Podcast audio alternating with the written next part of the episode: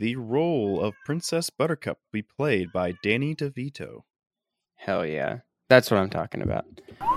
1987. Morning, Vietnam! Snap out of it! Nobody puts baby in a corner. Got your move, crazy. If it bleeds, we can kill it. I brought you a special present. What is it? It was the book my father used to read to me when I was sick, and I used to read it to your father. Today, I'm going to read it to you.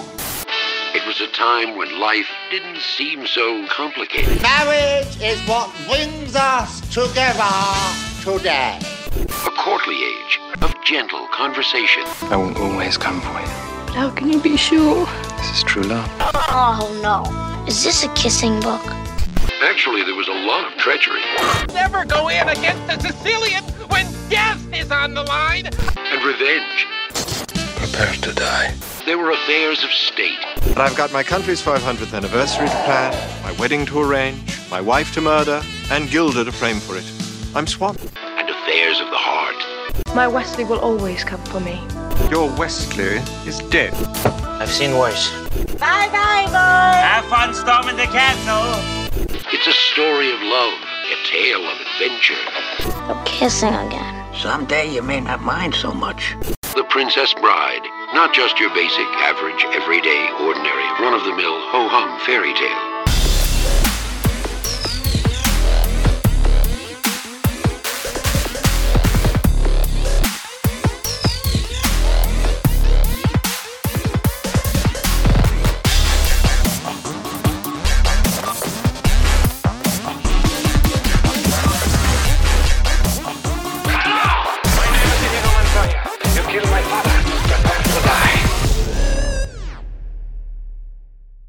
Welcome to another episode of Quantum Recast. I'm your host, Cory, and with me, as always, the co hosts, Tanner and Nick.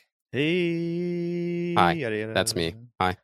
Hi. All of it. And then sitting in the producer seat, Jesse. Jesse's with us, so we know it'll be a good episode, everyone.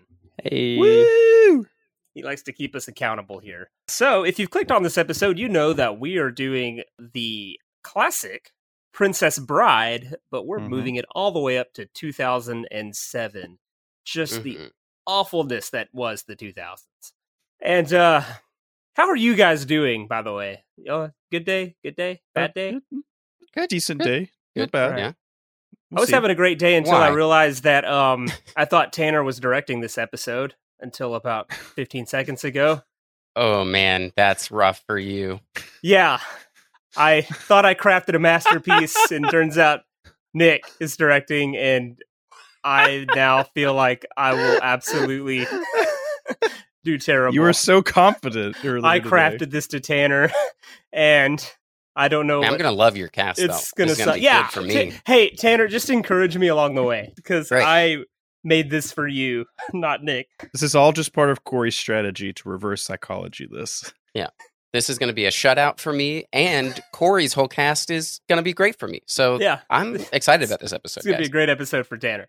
Um, but before we dive into the Princess Bride in 2007, uh, just a little little house cleaning here, a little shameless plugging. Uh, first of all, social media, we're there, um, and you can engage with us. Um, it's a it's a fun place to reach out to us, uh, tell us our cast was awful or what you loved about it. Uh, usually, we'll ask you your top five of something, and we like to read them, and we even repost them, and we never make fun of them behind your back Never. because um, Not once. usually we're just arguing with each other about our own lists. Um, Mhm. There was some conspiracy last list favorite pirates. I put Han Solo. Nick completely ignored it, and you know Listen, whatever. I had to complain Instagram's to get fault. my picks it did out there. Not notify me that you had posted. the summer of the conspiracy against Cory continues. Everyone.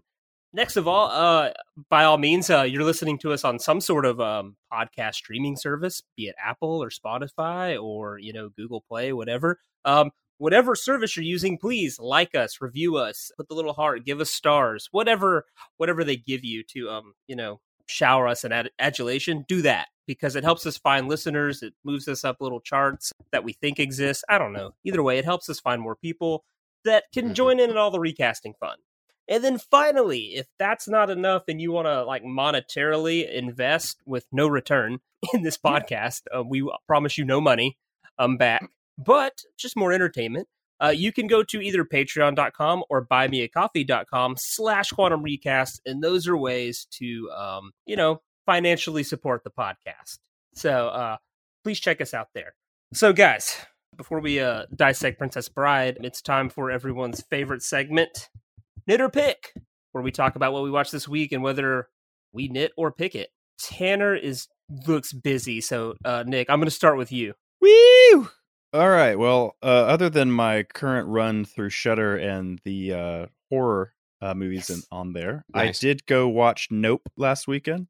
And to avoid Ooh. giving out any spoilers for it, I will just say there are parts of it that are just very unnerving and uncomfortable, and he does a good job of building suspense. But it is also a movie that just feels like the weirdest thing possible. Like it's just a strange movie Okay. it was interesting. I was entertained by it at, at points, and also was like scared and made uncomfortable, like on purpose. But I still am processing it. So, if anybody's a horror thriller fan, go check it out. Cory, that's all you. Yep, I will be seeing it. That your review actually maybe sold me on it a little more. Okay, Tanner, you got anything for us? I okay. We're having another installment of Tanner supports Apple TV Plus. Oh, oh, oh okay. Oh, gosh. okay. All right. All right. Okay. Ugh. I don't think I've talked about this one before, but it's such a good series. It's called Slow Horses. Has anyone heard about this one? No. Are you getting Guys. paid? Did you get a sponsorship? like, and you're not It's sharing? under the table. He's not For sharing with real. If I could get paid and sponsored by Apple in any facet, I don't They're- care if it's they're- they're like- monetary. I don't care if it's a n- new laptop, Mac Mini, Mac Studio. Really, whatever you want to give me, Apple, I will take it happily. they're just Well, excited they have one viewer on. They Apple- really Apple should because you're keeping them afloat. So tell us about Yeah. slow horses, whatever that Guys, is. You are going to want to see this. It is a spy know. fiction thriller led by a a burnt out detective who is played by Gary Oldman. Go he, on. He is the head of the Slough House, which is like where all of the reject MI5 agents go. Okay. And so he's like this burnout, long hair, like who gives a shit about this job boss to all of these like terrible, terrible agents. And it's about them trying Mhm. to get back into MI5 and like do a a good spy job with a couple good things that pop up. It's so the awesome. MI5 just giving him a bunch of like crap assignments, trying to like give them, let them earn back in or something. No, so essentially they all of the like assignments that that no one wants to take the time for, they give to these people because they're Okay. basically flunk outs. Right. So it's not like they are trying to give them a chance to get back in. They're just like, "Oh, those are our shit people. Our shit people get like our stupid shit that like we don't even have time for." What are we talking? What are we, a bunch Twenty-two minutes an episode horses? or forty-four minutes an episode? 44 minutes in it. Ugh. Oh. I might Guys- watch the first episode for Gold because because of Oldman. Oh, Gary like Oldman's so good in it. I feel like It's he's got Olivia that Cooke in it. So, oh really? Yeah. Yeah. Okay. All Oh, wait. And wait. That might be a Jonathan lie. Pryce. Wait, I don't see Olivia Cooke on this. Nick, you're lying. That You're that might be a lie. Okay. You're a Why liar. does No, it? Olivia Cooke's lie. in it. Is she in it? Okay. Yeah. All right, fair enough. Okay, cool. All right, I might check it out then. Jesse, have you, have you watched anything? Yeah, so I've been watching a Netflix show called All of Us Are Dead. I believe it's a Korean show, um, Korean like action horror zombie show uh, about a bunch of high school students that their science teacher created a zombie virus to help his son for some weird reason. And now this zombie outbreak is in this school and how the government Oh, deals yeah. with that. Um, it's very cool. Uh, the the students are all really really good and the character development of them is very good. Um, overall, a pick. Good show. Nice. Okay. Yeah, I seen the trailer and clips from it, and it looks really good. Yeah. Okay. Um, I watched the documentary "This Is GWAR." Oh, nice. Oh yeah, It's incredible. Like that's all I'm gonna say. like if if you don't know who GWAR is, GWAR is the band that just looks like monsters on stage, and they're very famous for essentially just shooting fake bodily fluids all into the audience. I mean, like they Not like sell Slipknot. ponchos at their Yeah. like shows, like in case you don't want to like ruin your best shirt, you know. Got it. And they're really fun, but it's like the documentary is cool because I didn't really know much about GWAR going in, but it's like it turns out it's this weird hybrid of like all these creatives that went to like the same art school. So Mhm. it's like this Hmm. punk rock band met this guy who was trying to make this low budget monster movie, meets these artists and like comic book people, and like they all just kind of created GWAR together. And then it's Nice. like the narrative's fun because essentially the lead singer just took over. Naturally. Interesting. One of those old tales, you know. But I, it's on Shudder, which is weird. I mean, I guess it's the monster Makes band. sense. Yeah. yeah. Uh, Yeah. It's it's actually a very very like well made documentary. I highly recommend this is GWAR. All right, so we all had positive things. That's that's nice. All right, didn't trash a thing. I love it. Okay, that means we're all moving forward in a good mood, except for me I Means we're all becoming better people. we're seeing the silver linings in life, people. Well, that means we need to talk about The Princess Bride. Released in 1987, directed by Rob Reiner, written by William Goldman, the screenplay and the book. He, wrote the screenplay for his own book, Power Mhm. Move, Goldman, um, which is essentially this is just a, a fairy tale, but uh, framed Mm. within a grandfather reading it to his very 80s Fred Savage grandson. yeah. And it's like the whole point is the kid's obsessed with 80s video games, and then he learns the beauty of reading. I feel like that's kind of the point. Also, that just framework. developing, you know, the love between him and his grandfather. But you know, it's it's more the Yeah, is eighties, yeah, thing. Books. Are you Sure. suggesting Fred Savage didn't love his grandfather before? Uh, I mean, I don't know. That seems. I don't, I don't know. He sounds like a guy that wouldn't. Well, that means uh, it's time for useless critic stats, which I'm actually bringing this week. So, The Princess Bride. Hold on, let me close this tab for slow horses. I'm over it already. Uh, Shut up. IMDb gives The Princess Ri- Bride an 8.0 out of 10. Really good, really good. Oh, A 77 okay, out of 100 meta score. And Rotten Tomatoes, a 97 critic score, and an Okay. actually lower 94% audience score. So, Interesting. this is a heavy hitter, guys. That's Yeah, it is. 97% with critics is dang. All right, either of you want to like read Roger Ebert's mind, crawl in there, like past all the fried chicken and mashed potatoes, and, and, and see what can you predict what how many stars he gave this? Hold on. Did KFC open this year? Why are we eating like fried chicken and mashed potatoes? Is his review that I'm- it's finger I'm- looking good? I'm I'm taking I'm taking shots at a that dead was man's solid, weight, Nick. Tanner. That was real good. Uh, three and a half. I think he loved it. I guarantee he loved it. Four stars. wow. Tanner, you nailed it. Three Yeah, I and a half. I was And too you know optimistic. I'm going to say this. First of all, I want a critic to come out, a movie critic that literally has a hundred star system. Oh that god. would make this part of the episode way more fun if you just had to guess out of a hundred stars. what did this critic give it? You know, four I is mean, a little too easy. they I feel like they have that. It's called percent. But yeah, but who does that? I mean, that's usually a compilation of a lot of people. I just want one critic to have a 100. When you read his review in the paper, it's like half the column's just stars. You know? That's all he has And- to put up there. And then he's like, it was all right. But here's the thing about this review he doesn't tell me what cost it that half star. That's the issue I'm taking. It's actually a really repo- positive review from top to bottom, and I want to know why he couldn't go the extra mile. That's all I'm saying. Mm. But mainly, he just he likes it. He he obviously it's mostly praise for Rob Reiner, and he pretty much says like this movie is this weird. It's like it won't go full parody, but like it calls it a sly parody of sword and sorcery movies. Um, and Mhm. obviously he harkens Yeah. back to Rob Reiner making this a Spinal Tap and how he made it very much feel like an actual rock documentary that just went enough in the paint to make you laugh a lot and and, Yeah. and be absurdist, I guess.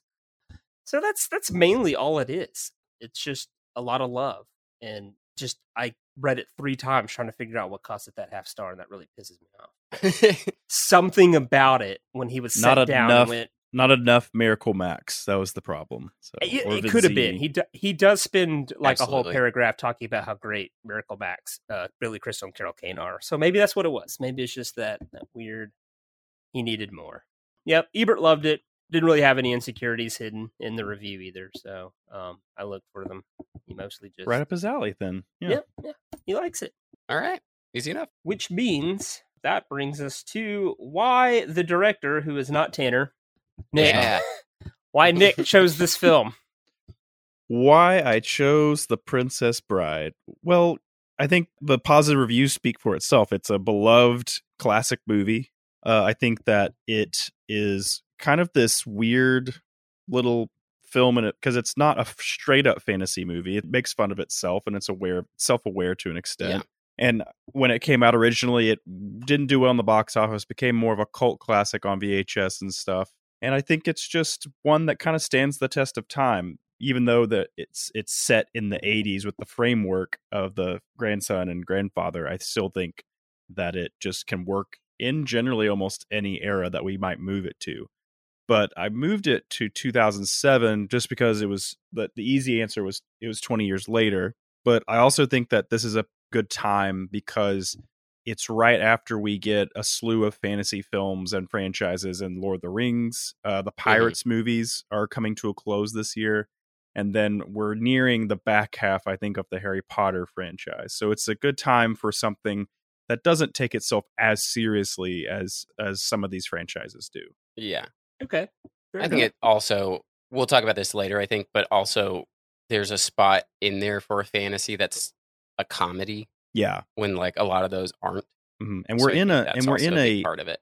we're in a era of com- big comedy movies too because we're it's Right. right. after Anchorman and Dodgeball and all of those type of films. So people are going to the movies for comedies and stuff at this point in time. Right. They're not just on Netflix anymore. That's fair. So you just like the movie. This has nothing to do with do, the yeah. controversy of the po- like the supposed remake that came out like three or four years ago that almost burned the internet to the ground. I mean, Really? yeah, they had talked about it and it's just died since then. Like the fans Sure. on the internet just rioted and went, "You can't touch this." And even Cary Elwes came out and said that would be a terrible thing to do because it's such a lovely film. and everyone's like, Yeah. uh, we can't do this now. Scrap that. Westley, s- Westley said no. They're gonna back him. It's actually the only time I've ever gone viral. Really, was I when they announced it, everyone freaked out, and I was on Twitter at the time, and I think I just posted something along the lines of, "Now everyone remember the thing, John Carpenter's The Thing, was a remake." You know, Yeah. like I was trying to put it out there, like, "Hey, sometimes remakes aren't a bad thing. Like sometimes they're really good." And like Shudder and Bloody Disgusting like retweeted that, and I got like 120,000. Dude, I had to turn my phone off for like three days. It was awful. Going viral is not fun. I didn't get paid. I- like I don't know how people get paid to do this. I hope we can be viral one day. Yeah. Make us viral. so that brings us to we have questions about the Princess Bride, and the first one is Yeah. always Jesse. Have you seen the Princess Bride? And there is a wrong answer. Jesse's taking off his headphones. He's setting them on the desk. He's walking away. Writing his uh, will uh, to his he's like- family and he's like friends. getting a synopsis ready for the Princess Bride. Yeah, I've seen it. I like this character. And Oh, it looks like his mouse is dead, so he can't unmute himself. There we my- go. I, I'm here. Literally, what happened? My mouse fucking turned off and it wouldn't turn on. Uh, okay, I have seen it. Nice. Good. I had not seen it until last year, Oh, That's fair. but I mean, it's I that's did watch weird, it. but it's. I'm I'm just glad the answer was a no. That would have been Hey, man, really upsetting. I hadn't seen it until four days ago. I Oh, didn't either, really? and that's all Yeah. that matters. interesting. Mhm. Yeah, Catherine basically forced me to watch it, sit me down like at gunpoint, and was like, "You're gonna watch this." Oh, you know what? Actually, Tanner said Up at that when you announced it the last sense. episode because I was curious as to what Tanner's like opinion of Princess Bride was watching it as an adult. True. Yeah. Jesse had the same experience, so I'd be interested in what he thought. I kind I liked it a lot. I really Okay. did. All right. Uh, I thought it was a very very fun movie. Um, obviously, I don't have the perception of having some sort of nostalgia for it. Mhm. Mhm. Um, but Cary U is Ooze. I can't say his name. Elvis Hughes? is actually how you say it. Elvis. What an idiot name. Cary Elvis. Uh, and I guess the Andre the Giant is that who that is? Yeah, yeah. Them on screen was super fun. They were Yeah. great together. Yeah. Um, overall, the movie was super fun. I thought it would be really oversold because of how culturally like hyped it is, Mhm. Mhm. and I really think it actually stood up to it. Well, I think that means a lot if you watch it as an adult and you don't have to have that nostalgia feeling it. I think that speaks Yeah. to the movie, obviously. Mhm. Yeah, I feel the same way. Like I went in kind of anticipating like there's going to be a lot of like old out of date moments or jokes or like it's just not going to hit the same way. But I mean, I just didn't move the entire time I was watching. Like the second I got like the first laugh in the first, you know, couple of minutes, I was just hooked and it just really held up and I was super surprised at how how well it held up and how just good the story still is. Yeah. Yeah. It's it's a movie that you mm-hmm. can show to someone in adulthood and you don't have to like preface it with mm-hmm. anything. Like if I was going to be like, "Hey, Nick, you should watch Friday the 13th part 6." But let me like tell you why you should like it. You don't have to tell someone why they should like it. You're like, Yeah, yeah. put your 80s goggles on and all this stuff. It's like, no, you just you'll this is a good movie. You'll like it. All right, that's cool. Yeah. Okay. I was curious. I was curious. Um I didn't know if it was going to be like this is this was dumb. All right, cool. Yeah. so, this is a good movie that we're possibly going to ruin by taking it 2007. Love it. Aw, yeah. All right, that means question number one. Let's see here. Where do I want to start? Is Inigo Montoya's father guiding him in the story, or does he just have dumb luck? I think you're. I think it's supposed to be ambiguous. Maybe. I mean, that dude's just got hella luck. He just gets stabbed like four different times. His his outfit is more blood than fabric at one point, and he walks it off like he just I don't know. Like it's nothing at the end. Yeah, like he just like fucking stumbled in the road and like brushed off the pebbles on his Yeah. pants. Like that's call- what it seems like. We call that the John McClane. Yeah, yeah, Yeah. exactly. I think yeah, it's I think it's left to be ambiguous. I I remember watching it was either a TikTok video or a YouTube video where they kind of they kind of analyze this a little bit and you know there's a scene in the forest where he's trying to find the entrance to the torture chamber yeah. and he's just like father please guide me and and that's very feels very accidental but he does get to the right tree trunk and it opens it Mhm. but the scene that they highlight the most is the sword fight with the six fingered man in which you know he's been stabbed he's he's fumbling around and looks pretty much defenseless and his defense uh, move when the six finger man comes for him is so like on point and perfectly placed that they make the arguments like Yeah. That's where his father stepped in to help him because it was just this out of body experience kind of thing that he was able to help him wake up That's interesting. I think it's kind of like the Han Solo Force Ghost thing, or for does he have the Force or not have the Force? You could just make the Yeah. Mm-hmm. argument all day that he does, but they'll never say it. Yeah.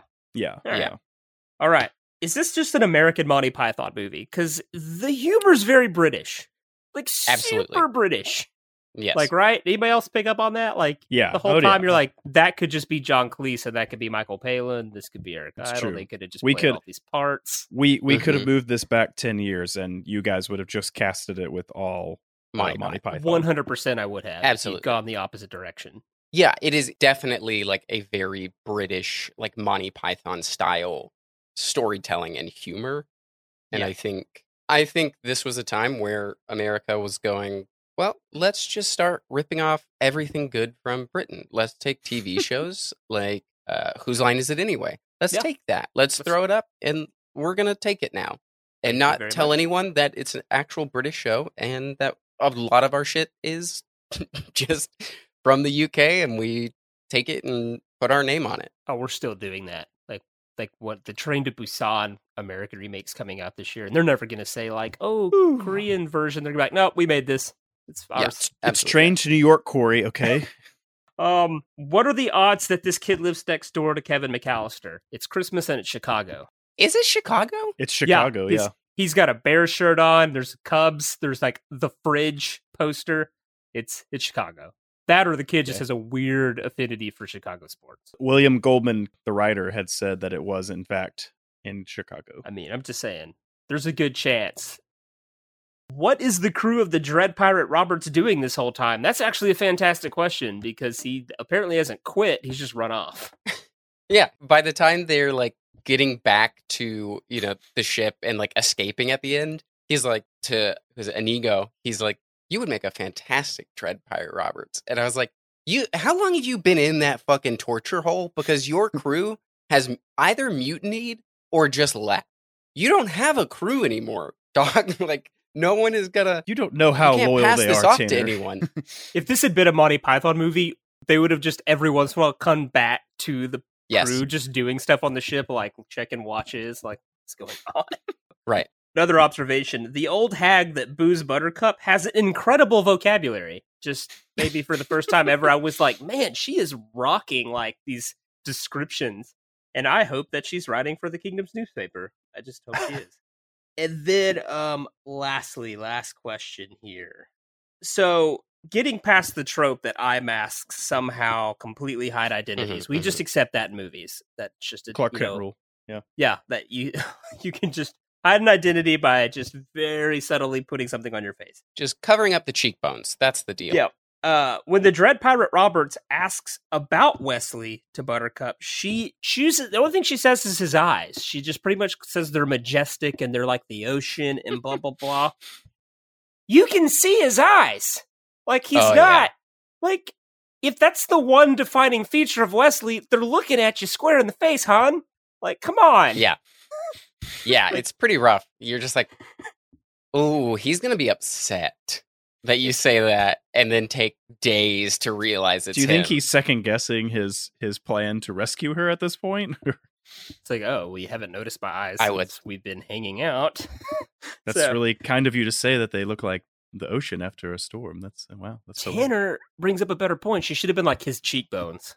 They're just like Mm. chiseled out of stone, and that would have been better. Like, oh, those are those are hidden. Like that's Yeah. You know, he could have just Can't see at that point lifted the mask a little bit, and she could be Westley. You know, but instead, it's whatever. All right, that's really all the questions we have. We're not gonna we're not gonna take too many shots at this classic film because it's just really good. All right, guys. So last thing, how does taking the Princess Bride out of the '80s and dropping it into the wasteland that is the 2000s, just the most confusing decade ever, had a huge identity crisis? How does it Mhm. change the Princess Bride?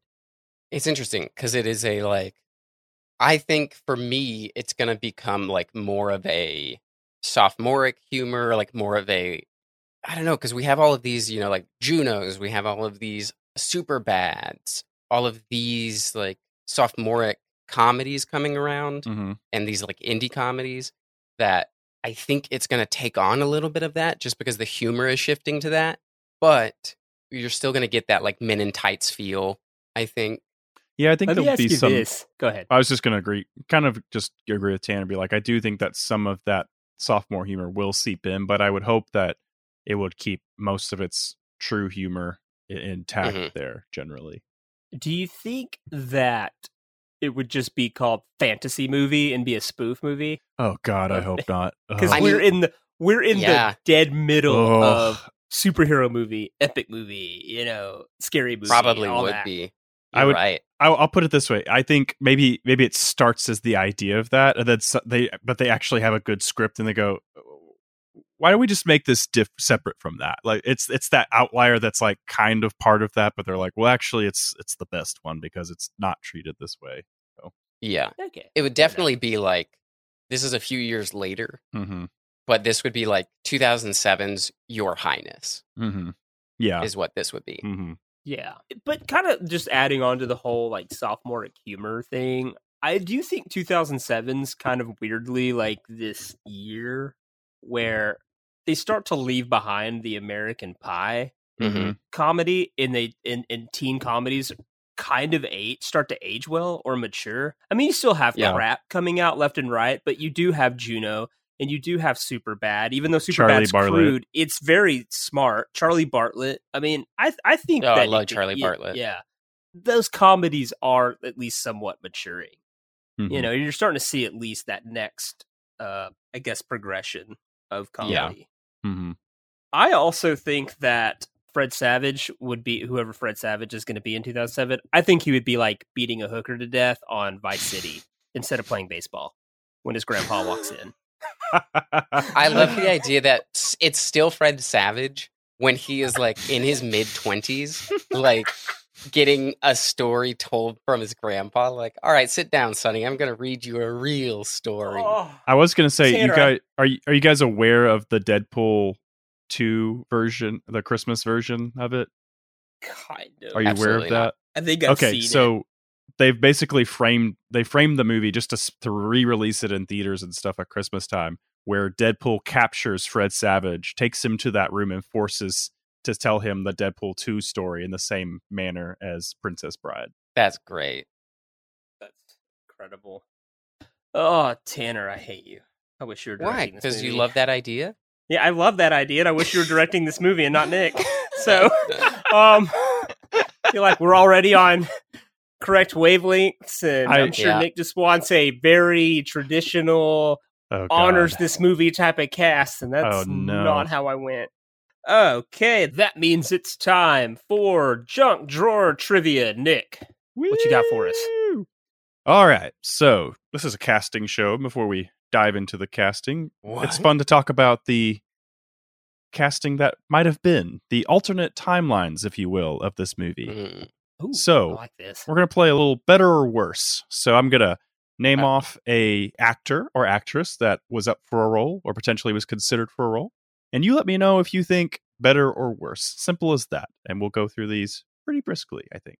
So just to start off, we'll talk about Fezzik or Andre the Giant's character. Mm-hmm. Obviously, this is a very beloved role for him. The cast and crew have hundreds of great stories about him and his size and having to get around and stuff but he's feel feels like a very large piece of the puzzle. So I ask you, could you see these people in this movie and would it be better or worse as Fezzik? Liam Neeson. Oh, worse. Oh, God. Worse. He revealed much, on much worse. he revealed on Graham Norton that he auditioned and Rob Reiner scoffed and thought Neeson's height was only six foot four. He's like, get out of here with this. That's what I would have done. Did Neeson drop Trow in response? Because he's Maybe. supposedly like really well endowed. Oh, well, really? that- he's got the uh, that makes more sense now. If you think about it. So maybe he All was right, so just if thinking heights- like, Yeah. you know, I just have to be big Mhm. in one place. Yeah. Right, right, right. It's like this is what you meant by the giant, The right? camera's That's why they call me the giant. The Yeah. camera's just shooting from the crotch up, right? Yeah. it's like, no, we need a real giant, sir. Oh. Oh. Okay. This well, if isn't- heights if, if if heights if heights the issue, then let me ask you this: Kareem Abdul-Jabbar for Fezzik, better, worse, different? I mean, probably. I mean, it's going to be different, but Hmm. like, it's probably not going to be better. I just think he's he's tall, but he's very s- lanky. He's very like He's also just not a good actor, so Here's the there's a other thing. charm. There's a charm to Andre. Yeah, and Yeah. here's a here. I think that might be the problem with Kareem. He's kind of perpetually cranky. Yeah. Like, Mhm. yeah. I like a lot of his worldviews and ideologies, but he's kind of an ass. Like, let's just be Little bit. honest. Kareem's kind Yeah. of an ass.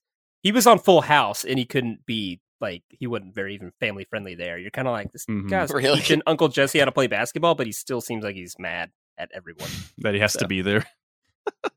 okay, so one more for Fezzik. So too short, not enough charisma, even though they're tall. But what if, when this movie was originally going to be made in the 70s, we had a young Arnold Schwarzenegger? I think it would have been That'd be fantastic. Yeah, I think that'd be really good. Schwarzenegger's That would be just charming as all get out. In fact, Yeah. when Yeah. I watch this, I always think like there's an Arnold Schwarzenegger quality to Andre's performance. It's, and it's probably just the thick accent, you know, the, the Mhm. Eastern a- European accent and stuff like that. Yeah, I think I think that a late. I think Yeah. a late 70s Arnold Schwarzenegger just getting into it, you know, and he's still young and has that energy. Because even in this version, Andre the Giant, he was on the later years of his life, but also just in his wrestling career, he couldn't lift anything. They had to use wires for uh, Princess Buttercup when he catches her, and then even in the fight with uh, with Westley, they had to stage it so that he wasn't carrying his weight. So with Yeah. the earlier version, Schwarzenegger would have had no problem. Mister Mister Universe basically like, I can toss him, yeah, no problem. All right, let's move on to the next one more character, two couple more characters. So for Vizzini, who was played by Sean Wallace, let me ask you: better or worse if Danny DeVito is in the spot? Better, better, better, Jesse better, is better, nodding. better, better, better. Jesse's nodding fervently.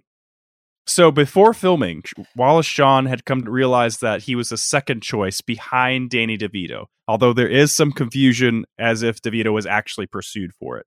But he was so worried about it and so worried about being danger of being fired. And Cary Elwes even noticed when they were filming their scene for the Battle of Wits that he was sweating profusely. and he's he's he was talking to Rob Reiner and he's he's like he didn't feel he'd get the part because he isn't Sicilian. And Rob assured him he's like, hey, your voice is exactly the same as Vizzini's in the book. Don't worry. Oh, okay. That's So- Interesting. fair. What an interesting thing to say. yeah.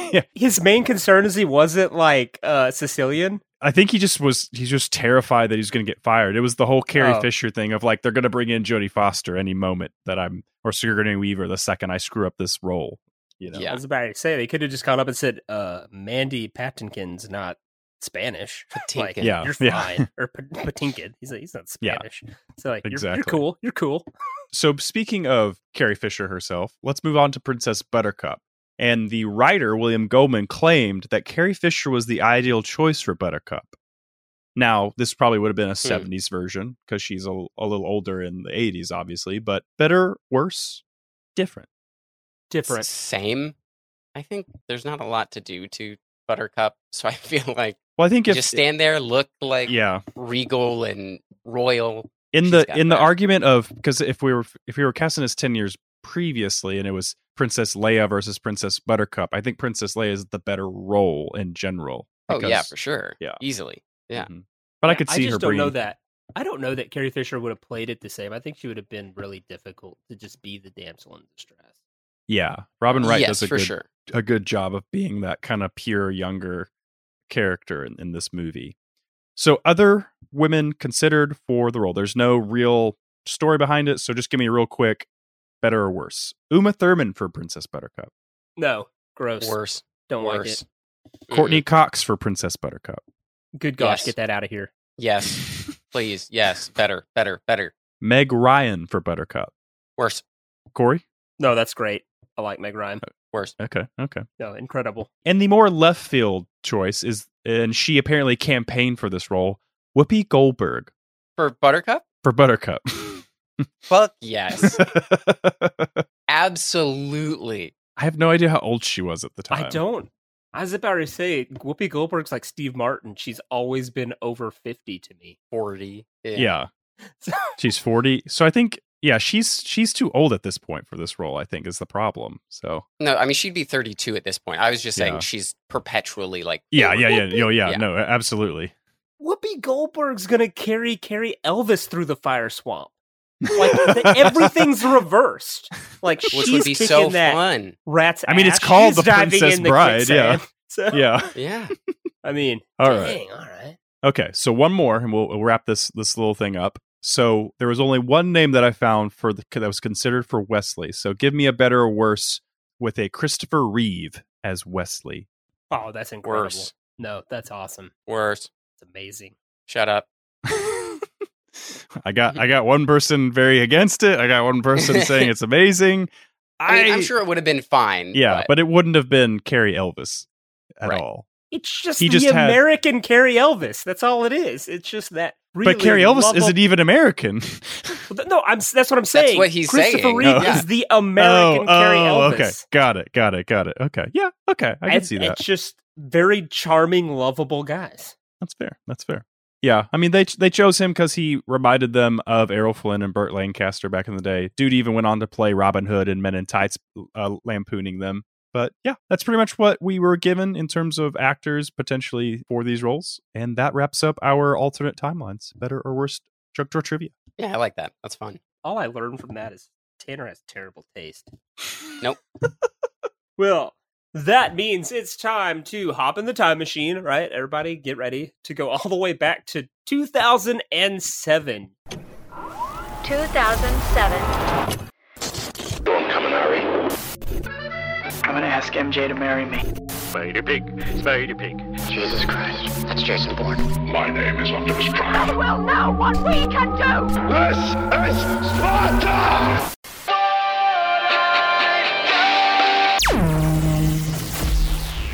Arrived.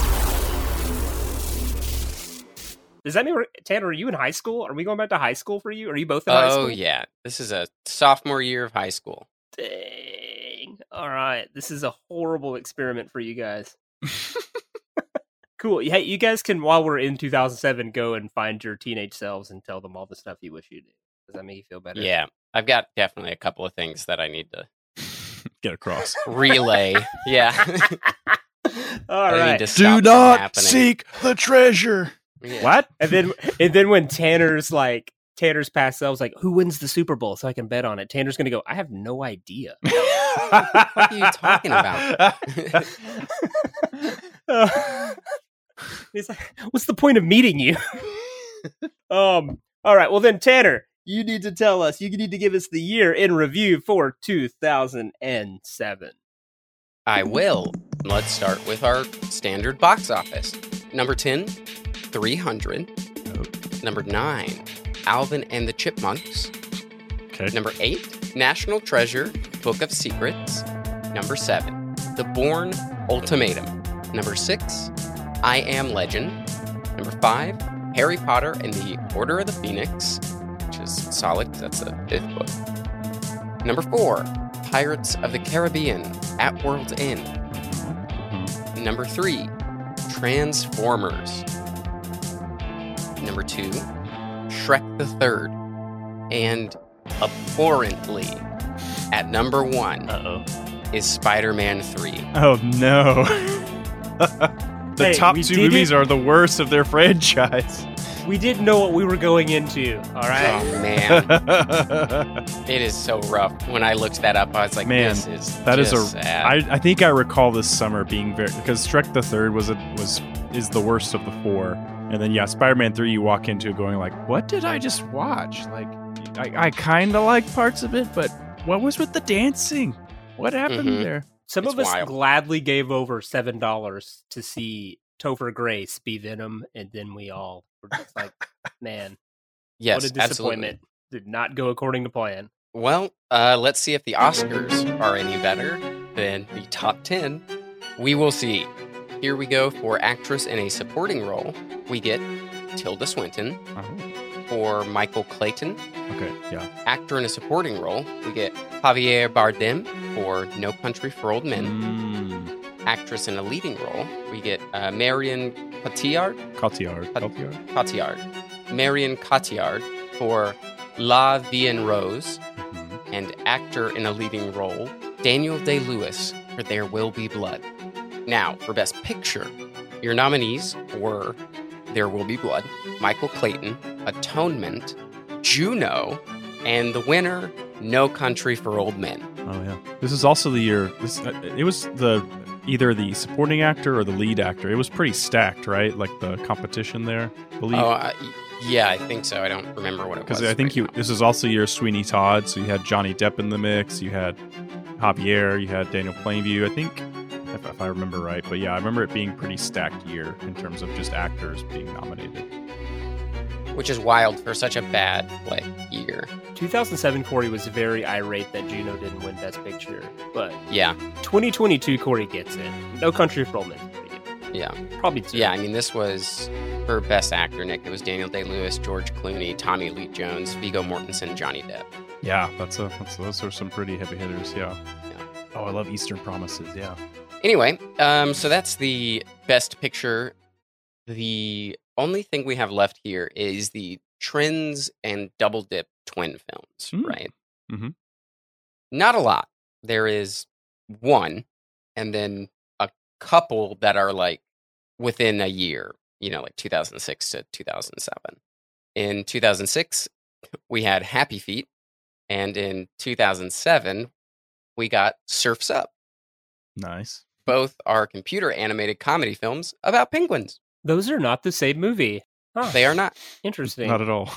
That is Like, correct. not you even said close. them both, and I pictured them both, and I went, "Oh, those are two different films." All right.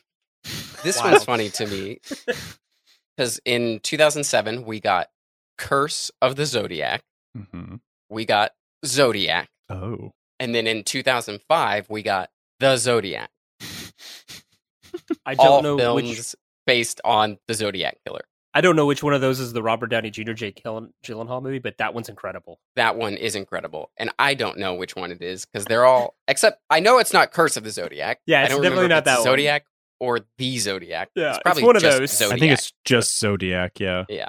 Um, and then the other twin film is An American Crime and The Girl Next Door. Both Oh. are based on the torture and murder of Sylvia Likens. Wow. Hmm. Yep. That's a downer.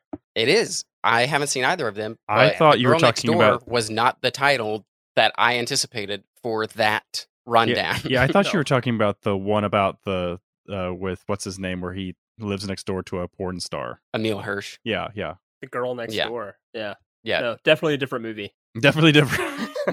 Yep. There's two of them. The 2004 one is the Emile Hirsch one, okay. and the 2007 one is the murder one. So Wow. yeah, It's wild. Okay. it's crazy. Other than that, there were some good films this year, even though if you look at the landscape, it doesn't look like it. Yeah. I don't. Are there other films that you guys wanted to pitch for this year to kind of cement where we are in 2007? I can see everyone is Googling. Um, my three are Into the Wild. This is Classic. Mm, yeah. Emile Hirsch, just probably the best thing he has put out in his career, I think. There's Reign Over Me, which is just so good. If no one has seen it, It's a good uh Adam Sandler performance for sure. yeah, like Adam Sandler, Don Cheadle about a guy who has lost his family and is just struggling to get through it. It's real good. Uh, and then, of course, my last one is going to be Hot Fuzz. Yeah, that's a that's a good one. Of the of what is the how do you how do you call it the Coronetti trilogy? The Coronado. Coronado tri- trilogy. Which is just Gosh, like such bad taste. Why? Oh, I can't. Which of any- those was bad taste? Um, I don't like Edgar Wright movies at all. Those are just. Well, then who And has then- bad taste, And then Corey? Into the Wild you. is dumb. It's dumb. It's dumb. Oh, No, it's man. not. It is. Oh, the book's dumb. just- The movie's dumb. It glorifies Oh. a dumb kid who did something dumb and died for doing something dumb. I would That's say the album's does. good. I would say the album's good, but I know that Corey hates Eddie Vedder too. I love Eddie Vedder. What? Why Oh do my I? God. Why do I hate Eddie Vedder? You talk trash about Pearl Jam all the time. That's probably just to irritate you. I'm okay. I'm, I'm, I'm, I'm, I'm okay with Vedder. Vedder's fine in my book. Okay. The album Alright, is really okay. good. It's, the Yeah, movie no, it's is great also very good. Uh, the album's fine. I think you're right, Corey. I think there is an aspect of like glorification that like that movie has that Yeah. has led multiple people to harm and death, Oh yeah, Yes. for sure. which is unfortunate. But the movie is really good. The story is fascinating. So I will not stand for you talking trash about it. okay. Um, I'm I'm gonna go ahead and say 310 to Yuma came out, and that's like yeah. Mhm. maybe the best western I've ever. seen. It's probably my favorite western, like traditional Mm, western. Um, Definitely the best, like one of the best modern ones for sure. Yeah, it's incredible. Uh, Superbad is weirdly a movie I despised when I first saw it, and it's kind of grown on me. I kind of appreciate Superbad Interesting, for what it is, but not Hot now. Rod. Um, no, Hot Rod's dumb. Um, and then uh, I guess I'm just gonna finish it off with I will say that I typically don't enjoy Will Ferrell movies, but I think that Blades of Glory is his best movie. It is a good one. It's fun. I think it's his best character is the the rock star figure skater. I think is by Yeah. far the most fun thing he's ever done. I'll just throw that out there. Gotcha. Interesting. So let me throw three of three that we haven't talked about at you. A lot of the ones you guys have said crossed over on my list, but the ones I'll highlight are 30 Days of Night. I really enjoyed. It's a Mm. vampire Mhm. movie. Yeah. Smokin' Aces. I'm surprised Corey didn't bring that one up. Oh, it's so good. Oh, that is good. And one that I didn't watch until recently though, but it was made this year was Sunshine with Cillian Murphy. Oh, It's a sci-fi. great movie. I don't know that one. Yeah. Oh, it's good. Phenomenal It's fun. Yeah. Throw it on the uh yeah, watch that list, watch Tanner. list. It's like about a good. crew of people going to like reignite the sun because it's like dying out. Hell yeah. And then it turns into a horror movie real fast. Weird. Real that sounds awesome. Yeah. That sounds real cool. It takes a The third act just goes hard nuts. left yeah. turn. yeah. Um. Oh, and we should probably. I, I want Tanner's opinion. Do, do you like Across the Universe? I do. I Okay, I don't I- think I- it's like the best film, Okay. but I do like it. Yeah, I I- like it I- too. Yeah. I feel like every time I watch Across the Universe, I just think like, I bet Tanner loves this. I like it. I mean, definitely at I at think the it's- time Yeah. that it came out, I Mm-hmm. was really into the Beatles, and so I really loved it at the time. Uh, okay, But all right, fair enough. It's good. And then uh, Death Proof. I, we should I should have just we should just Oh, mention Death yeah, Proof yeah. because it was Death kind of ahead yeah. of its time. It was like, hey, look, women are cool. you know? So, it would take Hollywood a while to catch up, and Yeah. some horrible things to happen for Hollywood to finally go fine. Yeah, But okay, all right, that's good. That's good. 2007's a weird. I feel like there's gems hidden in a lot of crap. That's kind of Yeah. this year. Mhm. Like I think I saw I Am Legend three times in theaters just to watch the Dark Knight stuff right before it. That was like the only reason I watched it three times in theaters. Well, that means let's cast the Princess Bride. All right, guys. So just a reminder of what we do on Quantum Recast is we take a film out of its original release year and we drop it in a new release year. So Princess Bride's coming right out of 1987 and going all the way up to 2007. Nick has chosen this film, which means he's the director, which means Tanner and I have put together a 2007 appropriate cast list for The Princess Bride. Um, and we're going to pitch our picks to Nick, and he'll choose his favorite. First of all, Tanner Mine. and I are bound to rules. Rule number one anyone we cast must be alive in 2007. Can't bring anyone back from the dead. Uh, rule number two anyone we cast must be available. They can't be like, you know, involved in any sort of wars or anything like that, in prison, anything, you know, they, they just have to be available uh, to, to, to cast. And then rule number three, they must be active. And we define that on Quantum Recast as they have to have at least one acting credit in 2007 or prior to. Uh, they already have to have some skin in the game, in other words. Then rule number four anyone Tanner and I cast and Nick chooses will lose all major film credits. That way we can't just go shooting willy nilly. We got to be a little tactic or tactful here. Um, we have to, you know, decide if uh, we're going to burn things down um, or leave them be. But in case you had, didn't notice, and we're not real high on 2007. not a lot of great monuments to cinema to burn down. Maybe maybe maybe on the t- maybe on the top end not, but th- there, there's Yeah, some, yeah. there's some stuff in the middle there. There's some stuff. There's some stuff. You know, but we'll, we'll see. We'll see. I'm sure Tanner's purposely tried to destroy something. He's kind of been on that tear lately. Like, let me see what I can just destroy. So, Someone's gotta do like it. He's he's got I an it. Overdeveloped like sense of vengeance. Yeah. So It's a wild card. That's what I my like it. therapist says. And then Nick, since you're the director, you get two power ups. Uh, first of all, the old switcheroo. At any point during casting, uh, towards the end or whatever, even you can uh, just switch to actors that have already been cast, but in their respective roles. If you just think it looks a little pretty as you uh, start seeing the wider picture at the end, mhm. and you just start, hey, I'm going to rearrange some stuff. You can do that. And then your big one is that you can override me and Tanner only one time, and it has to happen during the casting. So at some point, you can just say, you guys both did terrible, or I hate you, or I just want to put my favorite actor right here. You can do that, but one time and during that casting. Once we go past it, you can't go back. That is the rules. Everyone's in play. Everyone's got knows what we're doing here, except for me. Not really sure I'm going to salvage this. Nick, not Yes. Tanner, have a seat in the director's seat, and uh, Ah, get all you can take here. it from here. Okay. Oh God. I'm so excited to see what happens here. Okay. Here we go, boys. We're going to be recasting A Princess Bride in 2007. We started off, as we have been, with our 30 seconds or less casting, which is we've got cast members that we love and we enjoy, but we didn't want to spend as much time on them, but we did still want to note them. So, from the bottom to the top of our 30 seconds or less cast, we have the impressive clergyman or the priest at the end that says Mowage. Uh, he is played by Peter Cook. The ancient booer, uh, Margery Mason.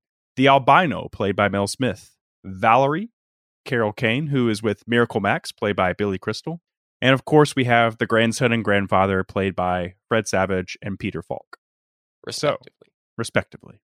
Gentlemen, are you ready for 30 seconds or less? I'm Mm, so ready. Not even sort of. Not even So- sort of. Well, Oh, the no, good this news is- is life is pain, Corey. Life is pain. Just it just remind reminder the rules are not in play for 30 seconds or less. No one's losing any. Correct. Yeah. Nobody Right. loses any time. It's treated as a cameo more than an actual role time being take, taken away. Yeah. All right. So I'm got a quarter here. So uh, Corey called in the air right now. Uh, heads? Heads. Uh, it is Yeah. heads. So you will go first, Corey. Not that that matters. and here we go. So, gentlemen, are you ready? yes. Verbal Yeah. consent. Okay, Jesse, yours ready? All right. Three, two, one. The impressive clergyman, Corey. Jerry Seinfeld. Okay. Okay, Tanner. Jason Mantzoukas. Ah, Jerry Seinfeld. The ancient booer, Corey. Dave Chappelle. Boo this man. Tanner. Glenn Close. Glenn. Cl- uh, oh, God. Uh, I'm gonna go Glenn Close because I think I'd be laughing too much at Dave Chappelle. Um, the albino, Rainn Wilson. Rainn Wilson. Oh, okay. Dwight All right. Schrute. Okay. Yeah, yeah. Tanner. Jason Alexander. Oh, okay. We got a lot of Seinfeld representation here. I like Rainn Wilson here. Let's go, Rainn Wilson. All right, Valerie, Corey. Uh, SNL alum Rachel Dratch. Okay. Uh, nice. Tanner. Will and Grace alum Megan Mullally. Oh. Um. Yeah. Let's go with Megan. I like. I like that Yeah. That's going to be fun. Only Uh, because you don't know who Rachel Dratch is. She's the Debbie Downer lady. Um. okay, fine. Fair, fair. Miracle Max, Corey. Mike Myers. Good. That's a good one. Okay. Tanner. Mel Brooks. okay. uh, Fair. Fair. Uh. Corey, who is yours? It was Mike Myers. Mike Myers versus. Not better than mine, I'll tell you that. Uh, yeah. Let's let, let's. Uh, what, what? My guy plays uh, characters a lot. Just, just. uh, Mel Brooks. Mel yeah, Brooks Mel Brooks yeah. Plays this character. Mel a Brooks. lot. Mel Brooks. All right. Uh, grandson Corey. Michael Cera. How old is 19 Cera year old right? Yeah. Michael Cera. Tanner. Wow. Troy Gentile from Drillbit Taylor. My my I. Uh, If you have to Google him, Nick, Google him. He's what is his name? he's the friend. He's Troy Gentile. He's the Troy. he's the bigger guy, curly hair. He's the you friend. don't have He's to like Google 19 year old Michael Cera. But he's 19 years old. And it's brilliant. We're dealing with an absurdist comedy. It's hilarious. Oh man, we are we were really Oh. right in track, Corey. Oh, you and no. I were in Oh. the same. oh, he's the kid. He's he's on uh, the Goldbergs as when he gets older. Oh yeah, he's the Oh, Goldbergs. Yeah, he's the older yeah. brother. He's It's- also in Nacho Libre. Listen. Yeah. I'm, I, Troy Gentile. That that makes oh that just makes gosh, more sense. This episode's going to. Oh, this is bad. All right. This is all Uh, bad. Last last one, grandfather Corey. James Earl Jones. okay. Nice. Uh Tanner. Robin Williams. Oh shit. Oh shit. That is not where I had Robin Williams in my head. Uh Oh, it has to be Robin Williams. Yeah, I have Yeah, to go baby. with that. Oh god. Yeah, that's good. This is unfair. Tanner prepared correctly. That's not my fault. You know, whatever. Every listener in the world is going to think James Earl Jones reading to a 19 year old Michael Cera in the exact same room is going to be hilarious. I think it's And incredibly it is hilarious. Perfectly 2007. It This podcast sucks, and I'm tired of the conspiracy. I know you two had a phone call yesterday. I know it. This is all planned. That's true. Corey, listen. Gosh. If It doesn't had- get better, Nick. I can just tell you right now. Up top, it doesn't get better. It doesn't get better, better, better. the problem is is that get if I had brighter, made that choice, brighter. we go down a path and we can't come back from it. And there's no balancing this. I don't know. It's a pretty good Michael path. Cera just sipping out of a juice box in bed, listening to James Earl Jones. But read it's a this. co- oh, Is- eating Cheetos. It's a what? It's a it's a comedy. That's what it is, Nick. but I'm trying to keep some form of the original spirit intact here. You called it. You called it, Corey. You called it. Some fair, some fair. amount of it. Okay, well, just before we move on to the top cast, Tanner, do you at least appreciate what I did down bottom? I love what you did down bottom. That's Okay. what she said. That's what she said. I love it. Yeah, Right. Jerry All right. Seinfeld's great. Glenn Close, I think it plays into the intent of the character less than Mhm. it being more humorous. I would just Um, like it to be known that Jesse funny. laughed at all of my choices. Jesse I- laughed I- at I know all of my choices. All right. Well, let's let's get to the top, guys, and let's see where we go. So we'll start off with Vizzini. You'd like to think that, wouldn't you? You've beaten my giant, which means you're exceptionally strong. So you could have put the poison in your own goblet, trusting on your strength to save you. So I can clearly not choose the wine in front of you. But you've also bested my Spaniard, which means you must have studied. And in studying, you must have learned that man is mortal. So you would have put the poison as far from yourself as possible. So I can clearly not choose the wine in front of me. You're trying to trick me into giving away something. It won't work. It has worked. You've given everything away. I know where the poison is. Then make your choice. I will. And I choose. What in the world can that be? Played very humorously by Wallace Shawn.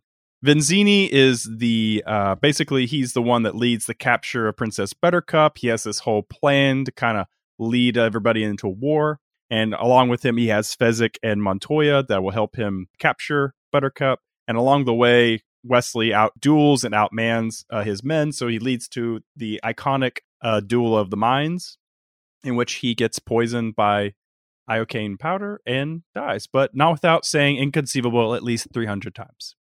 I'm going to switch it up now. So, Tanner, since Corey went first in 30 seconds or less, you will go first in the top cast. No, no, So please. I'm refusing to go first. You're not choosing. Uh, I'm refusing to go first. Okay. Just want that well, to be uh, said. No, you I'm glad we're in fire me. agreement. I quit. Tanner, who is your Vinzini or Vizzini? this was probably the easiest one that I had on my cast list. Okay. There was no one else that I would want to play Vinzini than Jon Lovitz. Oh my God. Oh, Tell, tell the audience who it. Jon Lovitz is if he if they don't know. If you don't know Jon Lovitz, he's in um oh my god, he's in everything. Uh League of Their Own, he's in The Benchwarmers in the last couple of years. He was in um what was he in the last couple of He's years? in he's in quite a few Adam Sandler movies. Was he an He's in SNL all- cast member? Yes, he was. Okay. Yeah. Yeah, he's he's doing a lot of TV this Yeah. year. In 2007, he is doing like one movie called "I Could Never Be Your Woman." So I can tell you, We're fine. he is not the lead, and if he was, it sounds like a great comedy. But no, doesn't seem like he's a lot to do in the movie, so I wasn't too worried about it. Uh, but if you could just imagine Jon Lovitz just I can- screeching his way through, Mhm. inconceivable. it just perfect. He has he has a Christopher Walken odd type of delivery. Like it's a unique delivery in which which only adds to this the humor of this character even more.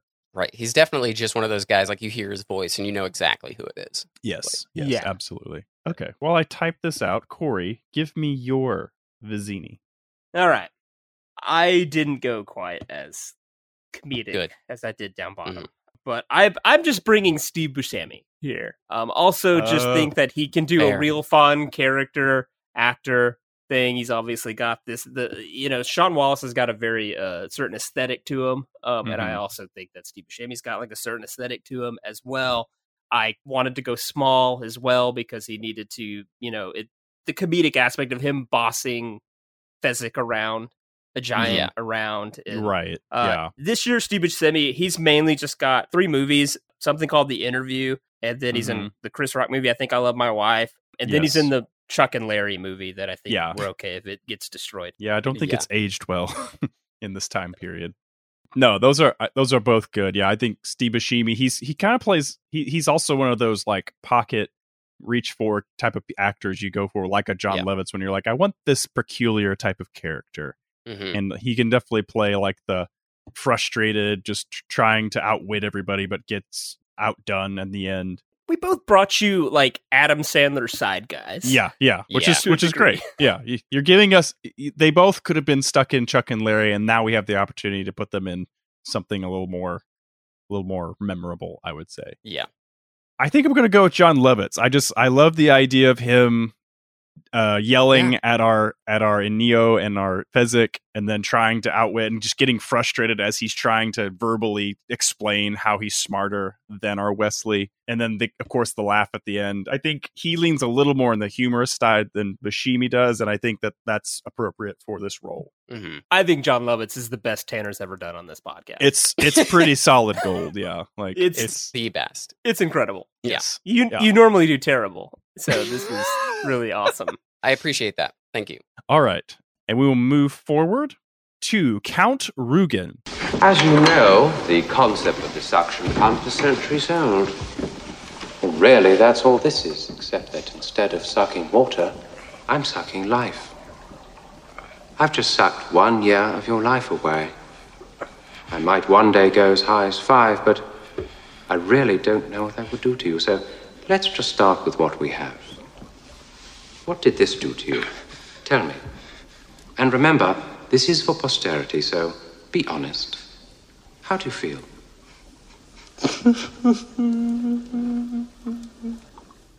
Interesting.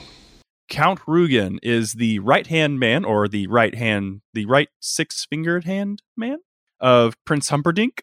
He's there to help track down Princess Buttercup, and it turns out that he is the guy who killed Inigo Montoya's father, and whom Inigo Montoya is trying to get revenge on. Has a great scene at the end with those two, but he's he's a gentleman of sorts, but he's also he's a scientist of torture, I would say, because when he's figuring out the ways to t- torture uh, Westley when he's been captured, he's he's he's in there asking like, okay, I need you to be honest. Tell me how how painful this is. You know.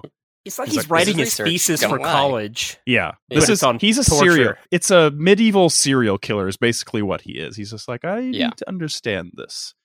All right, well, Tanner, you made it, so you take it and tell us who is your uh, Count Rugen.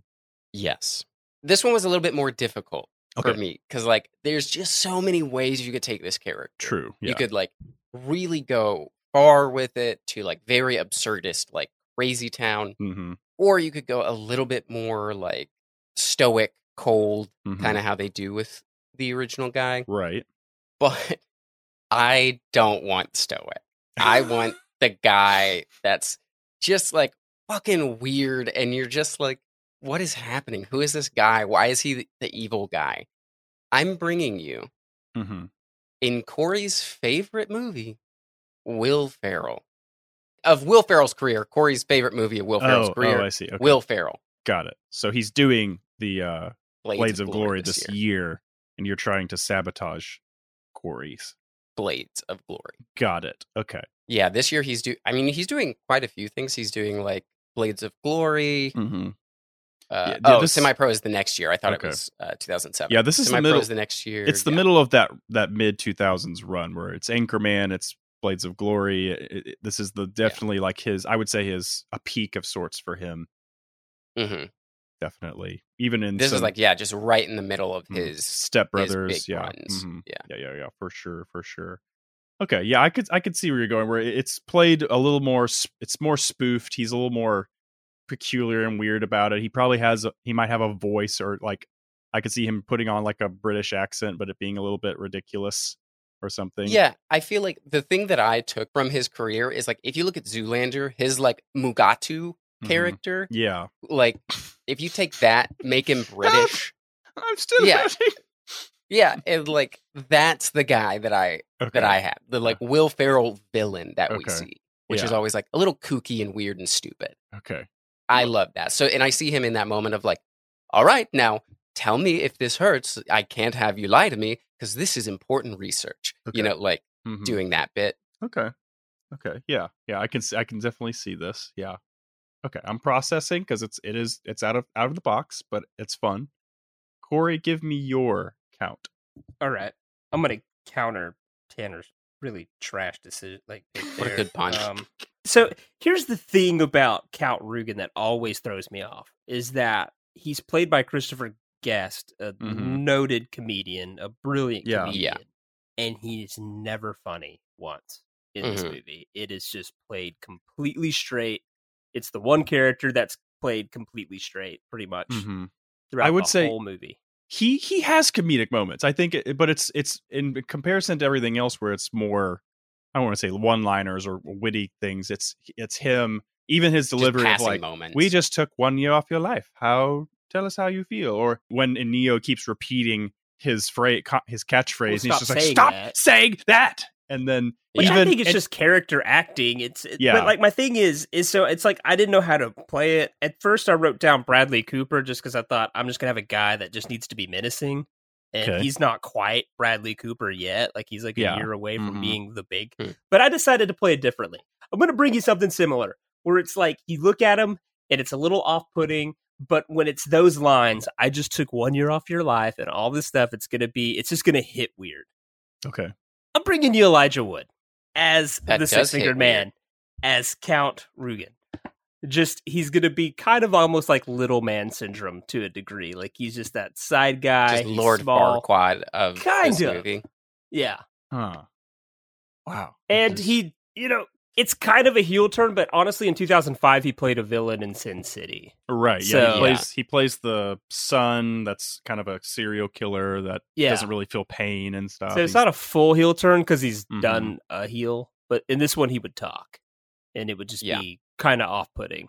it it would it's it's it definitely with how recent it is. You know, it's it's 4 years out from Return of the King where he's playing Frodo and it's a fantasy movie, so it definitely this Yeah. would be the the one everyone would notice and go, "Oh, why is Frodo Baggins being this weird odd serial killer here?"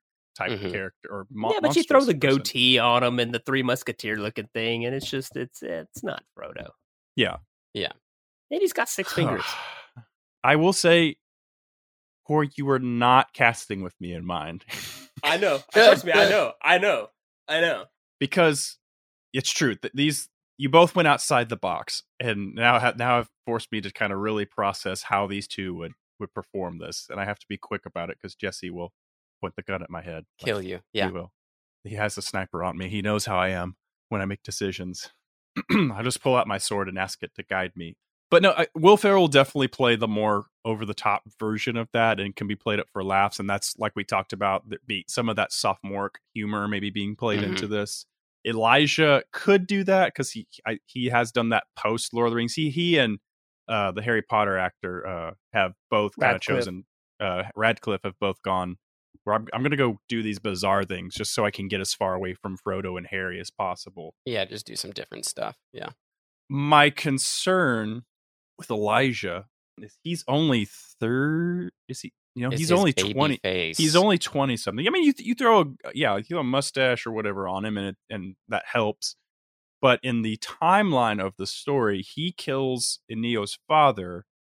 Is it in? It is it implied or in in in in line Insinuated. insinuate that he's a kid when that happens because he's he says like I spent twenty years training to kill him, which can Yeah, be so I assume that's him as a child. yeah, which can be adjusted. I mean, it's we it's just a script touch up. Just do mm-hmm. it, Nick. Just do it. The problem is the, prob- the, pro- the problem is is that it's just with Will this Ferrell role, sucks. Yeah, I know. With this role, it's it's hard because y- there is an element of it that is serious. Like it when it comes down to it at the end, when Neo finally kills him, it is a serious moment. It's not as played for laughs as it, as they toy around with here and there at the end. So when when he finally gets his revenge and touches, like you want it, you you want to hate the guy enough that you're like, I I do want him dead to an extent. You want revenge for Neo Montoya. So I think Yeah. having someone to play a bit more of a slightly serious villain is somewhat necessary here. So I'm gonna gamble with Corey, and we're gonna have Elijah Wood play this creepy killer type version of lean into the creepiness there on that end. So that's who I'm gonna go with. I've decided we're doing it. Jesse put it in blood and ink on the paper. We'll move forward before I change my mind. Okay, that's fine. That's fine. That's, I mean, Corey, I do really appreciate this pick. I know you do. I think- because that's you're who I had in mind when I picked it, and I was like, Tanner will love this. So you can't be mad when I pick your picks, Tanner, or Corey's picks. I know. I'm just saying, Will Ferrell has a lot of really good, um, serious moments, but we won't get into it. You've already chosen. We've moved, moving on. No, Jesse doesn't have anywhere to be. Let's reopen this conversation. Yeah. moving on. Moving on. Obviously, Stanley Tucci is the proper choice here, but w- neither of Oh, us could do that. That's true. Yeah. Almost pulled my override there. It was close, but not quite. Um. All right, let's move on to Prince Humperdinck. I know, the people are quite taken with him. It's odd. But when I hired Vizzini to have her murdered on our engagement day, I thought that was clever. But it's going to be so much more moving when I strangle her on our wedding night. Once Guilder is blamed, the nation will be truly outraged. They'll demand we go to war. So Prince Humperdinck, he is the typical kind of Prince John type of, of villain, a royal figure that wants what he wants. He's kind of willing to go to specific lows, but he is humorous to an extent. And even leading up to everything, he he sees himself as smarter than everyone. He's he's portrayed as as that as well, and you get an air of power about him just with the men he has around him and everything. But Mhm. like everything else in this movie, there is a line of humor with him. It comes to a head in moments where like he's about Count Rugen's like, "Do you want to come down to the to the torture thing?" He's like, "Well, I got to do this. I got a 500th anniversary. I got a wedding. I'm booked." You know, so there's Mhm. it, everyone has a good funny moment in this movie. I don't feel like even the most Yeah. stoic of characters gets a chance to shine. So, Corey, you made it. So tell us Oh, who is good. Prince Yes. Humperdinck? Personally, I think Chris Sarandon is the best part of this entire movie. He's great. I, I love his performance. I don't know that he can has a lot of range. I think he's just really good at playing these types of characters. Yeah. hmm Okay, so I actually I put two names down, and one of them might be more of a Nick choice, Nice. but it's like my pride kind of wants me to just keep going down my path and executing my original vision. Burn the this. bridge or scorched earth. That's the Hmm. word I'm looking for. hmm It's like, do I want to give Nick a heel turn that he'll really appreciate, or do I just want to go down what I think is just a modern day Chris Sarandon? Okay, I think I'm just gonna go. I'm gonna, you know what? I'm just gonna stick with it. I'm just gonna give you what I was gonna throw at Tanner first. Okay. Here's what I'm not giving you, Nick. I'm not giving you Hugh Jackman. I'm not giving you the Hugh Jackman Sure. heel turn. Okay. Okay. I'm going to throw you a guy that you might have to Google. I'm not sure. I'm pulling him out of a movie you should have seen this year, 300, Okay. and I'm essentially just swapping him in the exact role he played in 300 for this. Mhm. I'm bringing you Dominic West. Very famous for playing Oh, yeah. Jimmy in The Wire. He played Theron in 300. Uh, he's like trying to frame uh, Yeah. Leonidas' wife, the whole thing. Mhm. He's like the yeah, political politician. player Yeah. he literally is just it's perfect. He looks he looks royal. He just has Mhm. that same delivery and Yeah. he's just an ass. Like he's just he's really good at playing assholes. Yes. And so Mhm. all he's doing this year is 300 and Mhm. Hannibal Rising, um which Mhm. it's like if we had to get rid of any of the Mm. Silence of the Lamb movies, I think this is the one. Um, Yeah. so that's fine. He's not playing Hannibal, so who cares who everyone Right, else right, is in the right. movie. Okay. Um, so that's what I'm pulling him out of, and I that's just what I was going to throw at Tanner because I'm sure he's likes Dominic West. okay. Tanner, do choice. you do you like Dominic West? And what is your response? I mean, I like him. I he's not a person that I'm deeply Invested knowledgeable in- about, oh, but okay. I know the name and recognize him. Would you have chosen? Uh, I wouldn't because I think my choice is better. oh, But okay. All right. Okay. so this one was another one that I was kind of struggling with in the sense that, like, you know, we need a guy who's very regal, very princely, but also needs to have these like dickish moments and also those comedic moments of Mhm. you know like where he finally meets Westley and tries to run away in the Mm-hmm. in the room and like all that stuff. So there's a guy that I want, and then there's a guy that I think is the proper choice. Mm. So Tanner's I'm going to blow gonna it. give you. I love it. I I feel that's my thing is like I feel like I'm gonna blow it, and like I'm really fucking anxious about it because I think I'm just gonna go with a choice that I I like. This is the guy that I want to do it, Okay. and I think it's just so good. He he has this way of playing these kind of easygoing dicks Okay. throughout his career, Yeah. and he's oh, very lovable, and he's very kind of he's very nice, but he does have these like asshole moments, and I think it'd be really good to have Thomas Haden Church as our Prince Humperdinck. Oh, Huh. it's Sandman himself. You're, you're Sandman pulling him- himself. That's what he's doing this year. Spider but it's Spider Man 3. Right. No right. one cares. Yeah. Yeah. If you know him from he Sideways. cares. I don't think paycheck he cares. Well, I mean, I guess he does since he's back in the universe and he got another True. paycheck for Ah, it. he just did a voiceover. It's fine. They didn't even. He didn't even show up on set. Yeah, he did. He got he got his body back. He was there. That was actually archived footage. Oh, was it? it? was. Yeah. Nick, you want to adjust your nerd glasses there for a Let second? me just. Uh, it was uh, actually archived footage that they uh, CGI and inserted. But anyway, I don't believe it, but That's wow, Tanner. That is such a Tanner choice. I love it. it is. It really is. That's my thing. Is like it is a very me choice, but I like him. I think he fits this like you know prince figure. You can see him with his like flowing hair. You can see him just like on the back of the horse, being the like oh yes, I'm gonna do this thing, and like we're gonna go save the the princess. You know, like Mhm. he is just kind of classic. I don't know, prince guy. Mm-hmm. We're gonna break you. We're gonna break Um, Nick. If you're looking, yeah. Hmm. These are both really good the- choices. Yeah, this is. Oh, This is- good. you Okay, guys let's did, vote. No, Okay. you you guys did really well here. Like I, Dominic Nice. West is is pretty spot on, and Thomas Haden Church is. They're both in that same like. Yeah, you you scratched the itch. You definitely both have done it really well good. here. So now, but the real question now becomes, I think, or one of the elements is which movie do I pull something out of? Do I destroy Spider-Man 3 to an extent or do I destroy 300 to extent? Because I feel like while both movies are flawed and 300 has become more flawed as as time has moved forward. Maybe one day when Sure. if we recast it we'll have time to kind of jump into that. But they both play really good. uh, Dominic West plays a great seething politician like you are rooting for his comeuppance.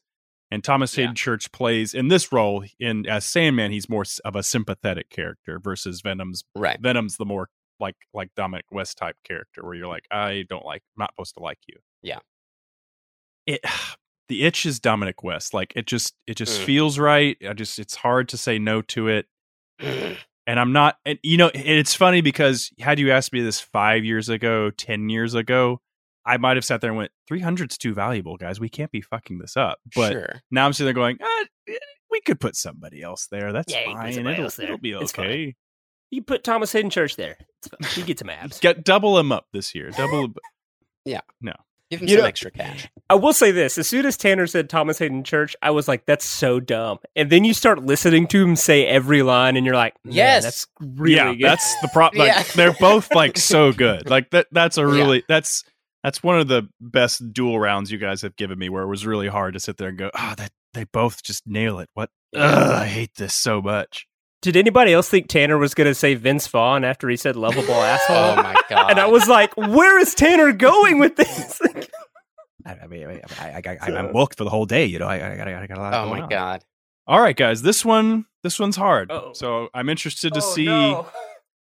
Corey. Oh fuck. I needed to go Okay. second. You both seem like decent fellows, and I hate that one of you has to to lose this round. But Yeah. Corey, you, you go first. Tell me who is your Fezzik. I did that on purpose. I don't have to miss. I believe you. So what happens now?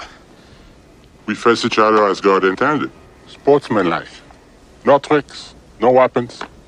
Skill against skill alone. You mean you'll put down your rock and I'll put down my sword and we'll try and kill each other like civilized people? I Can kill you now. Frankly, I think the odds are slightly in your favor at hand fighting. It's not my fault being the biggest and the strongest. I don't even exercise. Played by Andre the Giant. Let me lead in a little bit with this so Corey has some time to mentally prepare himself. I know it's hard going first with this one.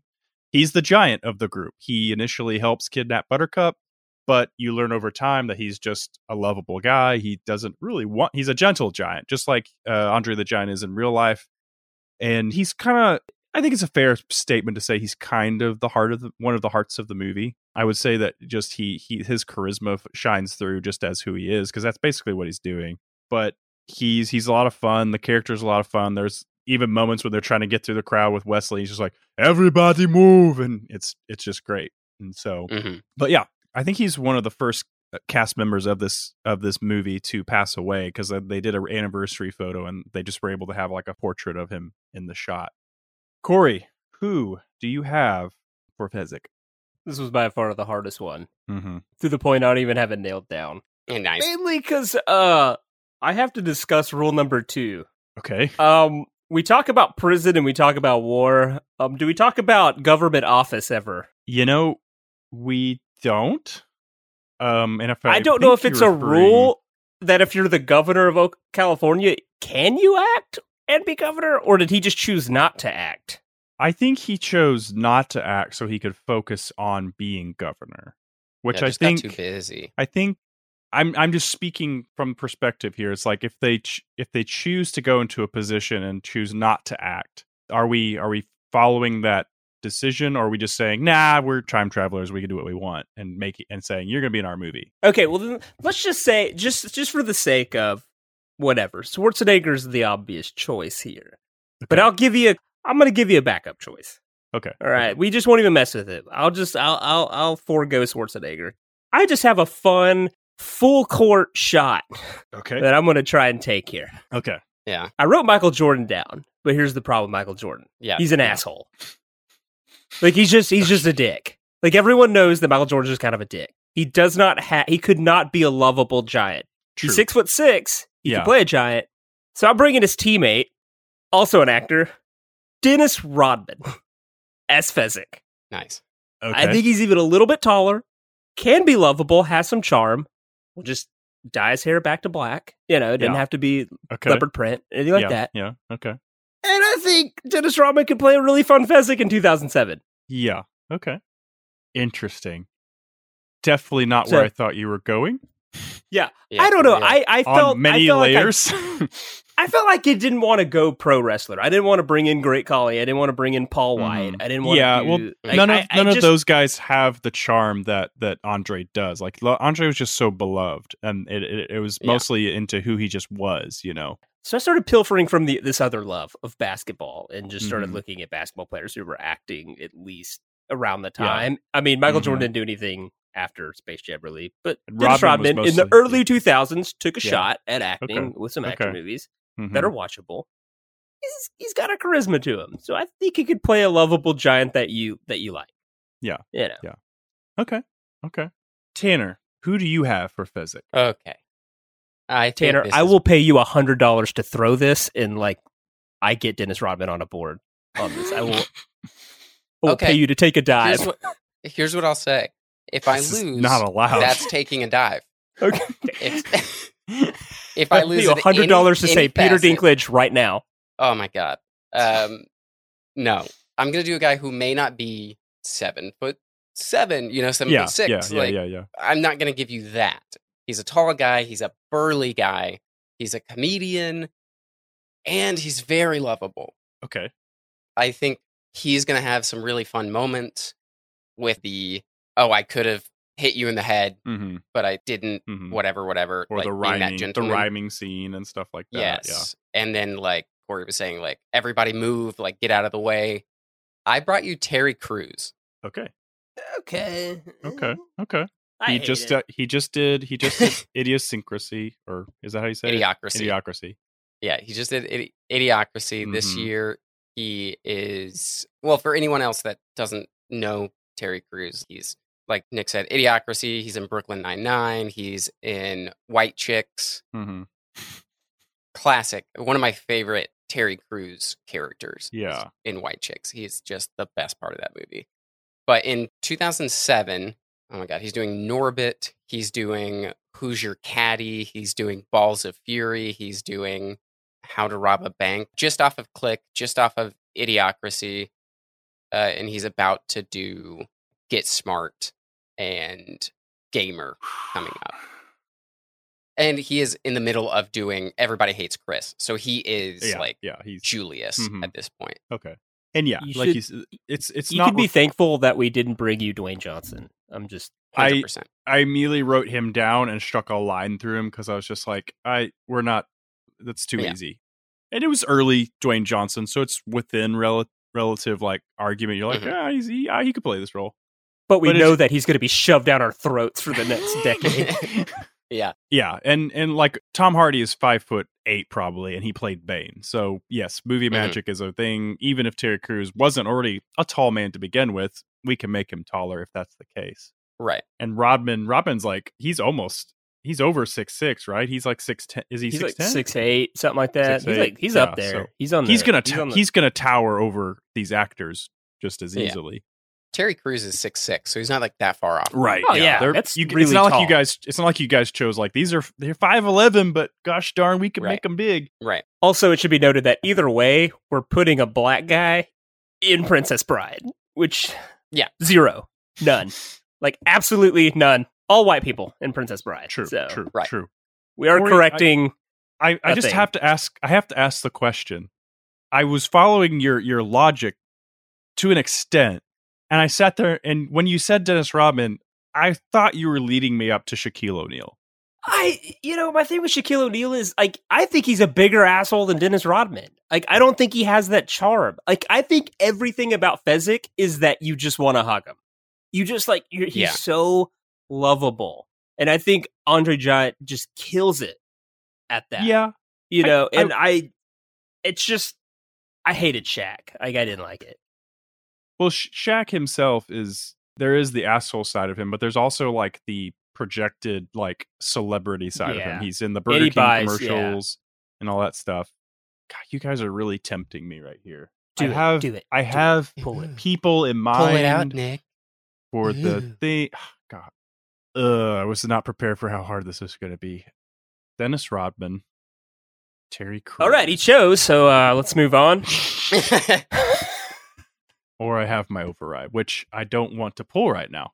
Oh, but you could. Dude, just trust us. We got the top three. Just pull it. yeah, absolutely. we have stated you have stated cory that this you had casted not for me in mind with ta- just tanner in mind so that makes me leery weary whatever the word is sorry i'm at a standstill i don't We broke him. i don't like either that's they just don't fit in my opinion but i don't want to pull my override because i'm worried about what comes after this I can tell you right now, I played Buttercup and Westley pretty safe. Yeah.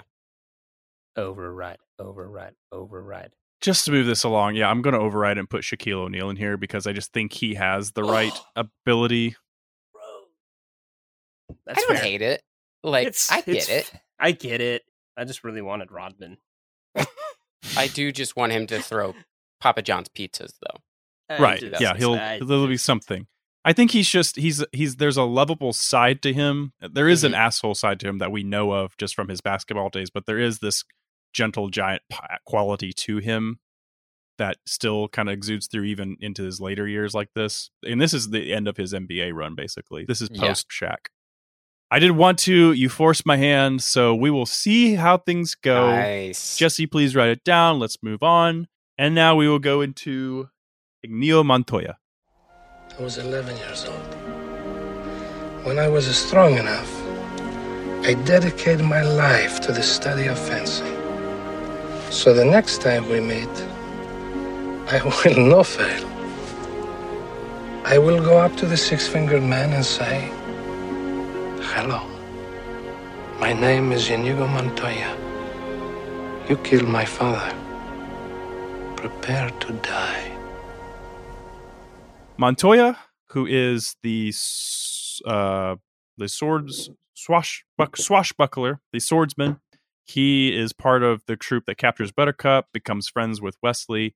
Him and our Fezzik share a partnership throughout the film. They really they go really well together.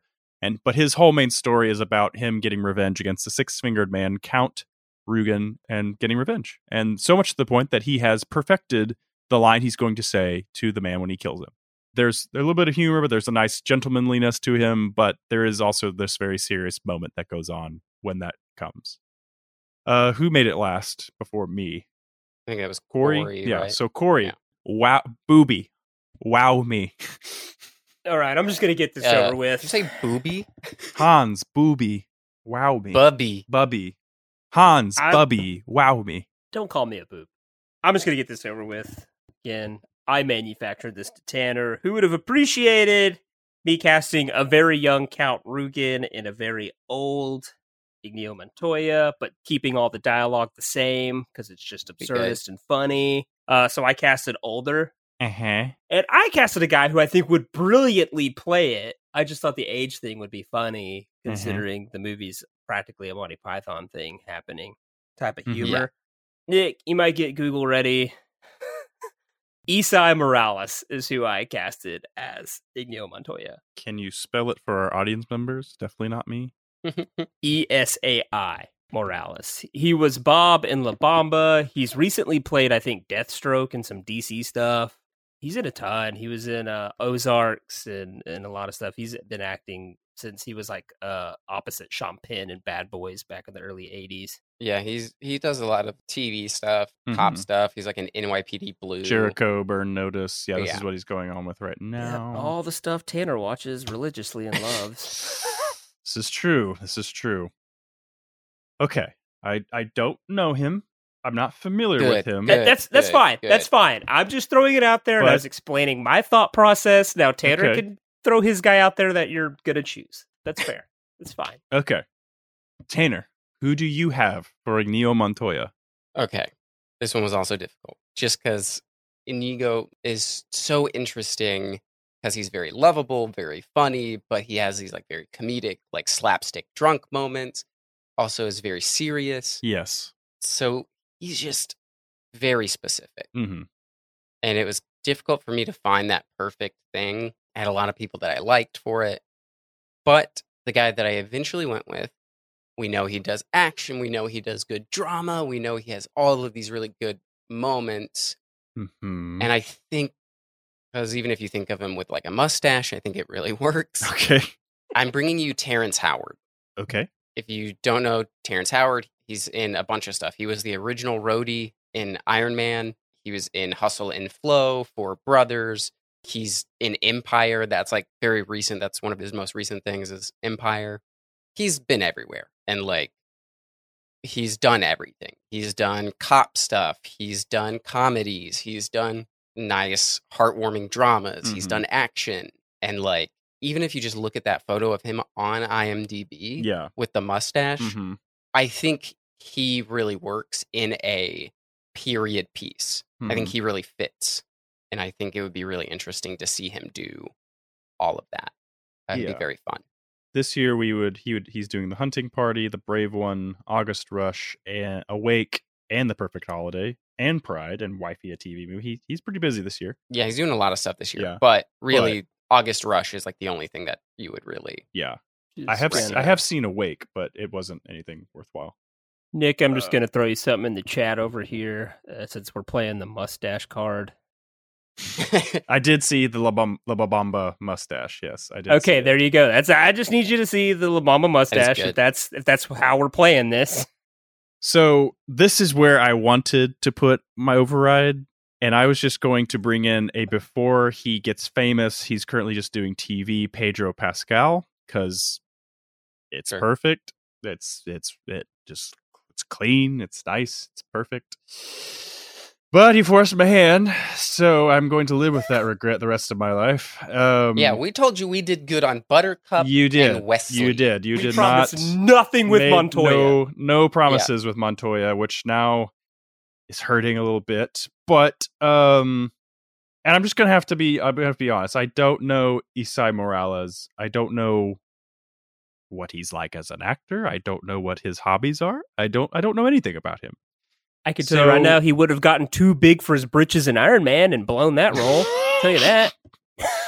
Man, But maybe. don't you just know he fucking hates himself for that? Oh, I'm sure. Do we really I'm want to work with Terrence Howard, who might just all of a sudden start saying, I should be Westley halfway through filming? Well, Cory, I'm afraid that he's the only actor currently up that I know anything about. So we're going to have to say, you know what? Let's give him a shot. Maybe he has a good experience on set. It's life changing. He doesn't ruin his chance on Iron Man and demand more money. And let's just put Terrence Howard in the spot and see how he does. Big fan.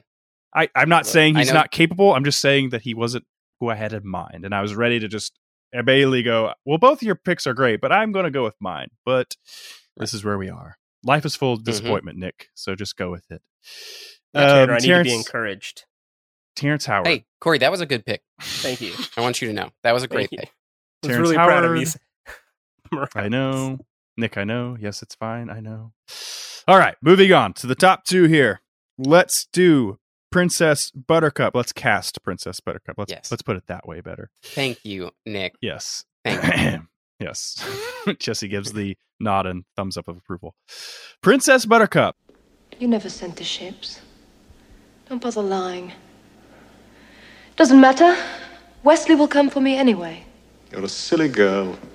Yes, I am a silly girl. For not having seen sooner that you were nothing but a coward with a heart full of fear. I would not say such things if I were you.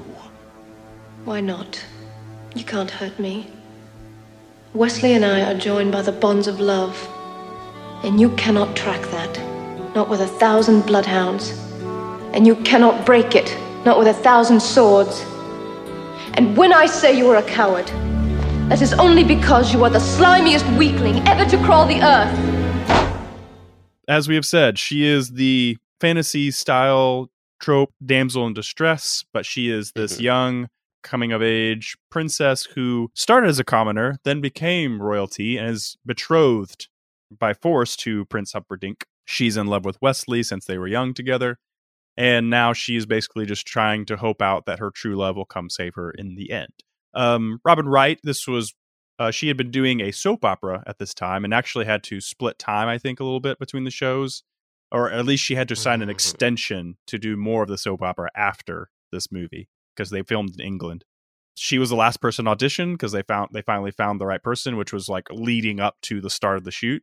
So they were like, we don't even have our princess yet, but she nailed it. Cary Elwes was in love with her throughout most of the shoot when he first saw her, and she has a grace to her, a a sort of innocence as well, but she just pulls it off. You know, I think in other hands, Mhm. the whole "woe is me" damsel in distress thing might have come off and been grown tired over time, but she she nails it. So, Tanner, who do you have for Princess Buttercup? I've got the best choice in the world, boys. There's nothing beating this. Uh, you can't just just walk away, everybody. It's gonna be cool. We got it. Don't worry about okay, it. Okay. Okay, Royalty in at least three quarters of this panel's heart. okay. I'm not sure about Nick, but I know at That's least the important one, I- but we'll see. Okay. Yeah, I know. I'm hoping, but I couldn't not choose her. Okay. I mean, she's royalty, she's comedic royalty, but also still a little under the radar. She's not recognized enough for her work, and I really want to give it to her because she's just incredible. Linda Cardellini, Okay. Two questions. Velma herself, Right. Yes. Yes, Lindsay Weir herself, That's Freaks and Geeks character. Freaks and Geeks. Yes. Yeah. Yeah. Mm. So Uh, she is. What is her age at this point? Just for perspective, 75, 85, 95. She's 32. 32. Okay. But she still looks very young at this point. yeah, I didn't think this character to me didn't need to be like 20, you know? Like, Mhm. I don't feel like that's super important. Mm-hmm. Yeah, other than we're in the Middle Ages and she's about to die because she's No, 32. People still live to like 80. Nah, dude, she's knocking on 40. life. It's over. no, it's not. She doesn't really look mid 30s. She still looks young. And I mean, she just came off of Velma a couple years ago, just came off of Brokeback Mountain. This year, she is literally just doing a movie called, or a TV series, I guess, called Human Giant. Okay.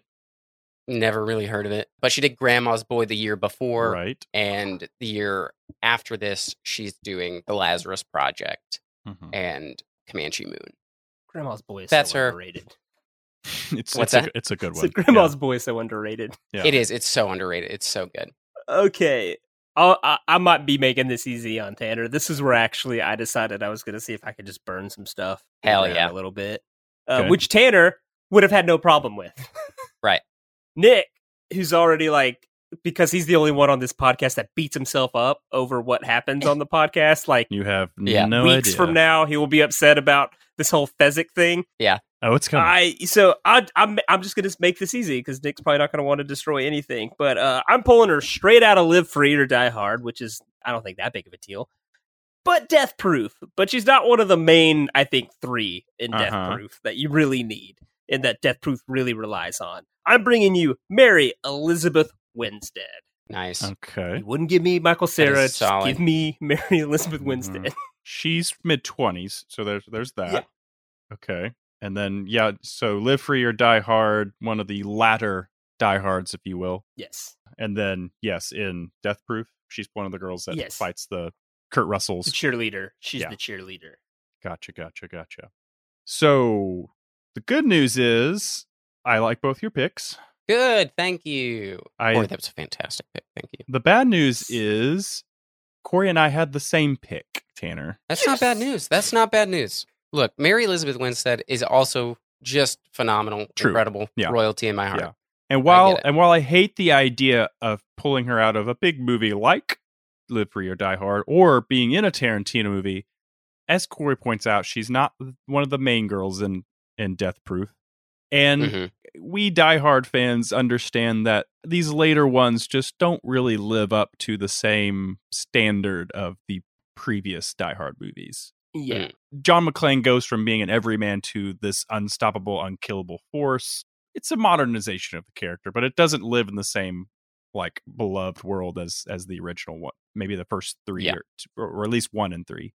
So yes, Mary Elizabeth Winstead. That's who I'm going to go with. I think she has all the qualities that we're looking for. She has that presence to her. I think she can play a strong-willed Mary Elizabeth or Princess Buttercup.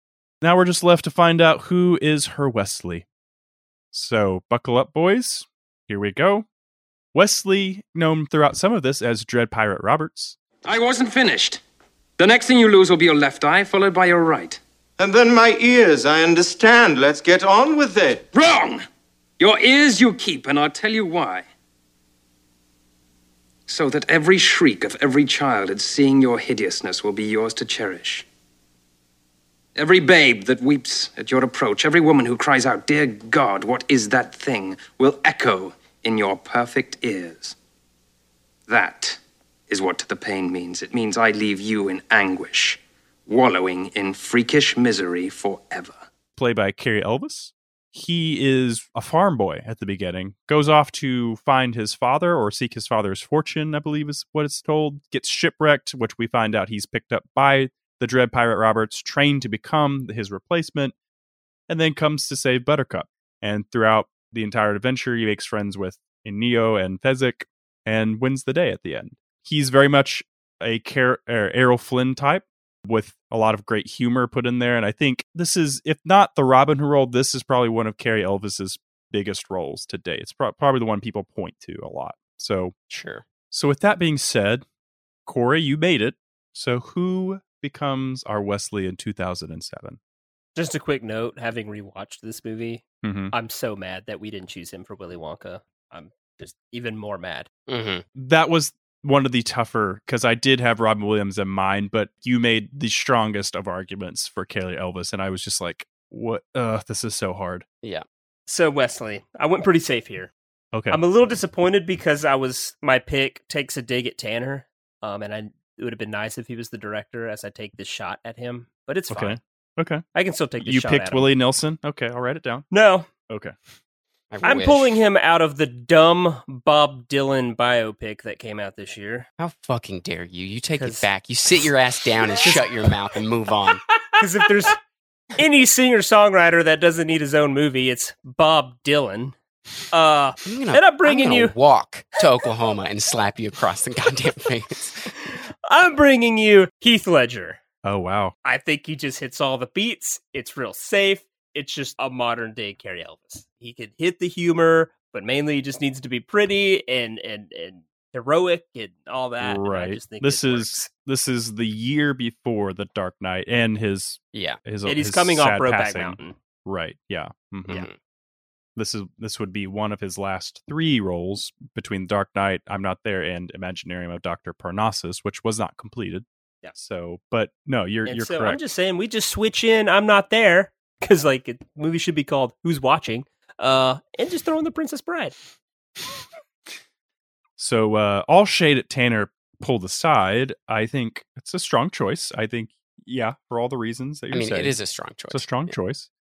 So Tanner, who do you have for our Westley? For our Westley, I'm bringing you an Oklahoman. Brad Pitt's too old, Tanner. I, I'm just going to stop you right here. I understand that. Born in Stillwater, Oklahoma. Okay. He's a Oklahoma boy. He's always touted as like the pretty boy, but also has these like rough and tumble characters that he plays. Are we talking about Brad Pitt?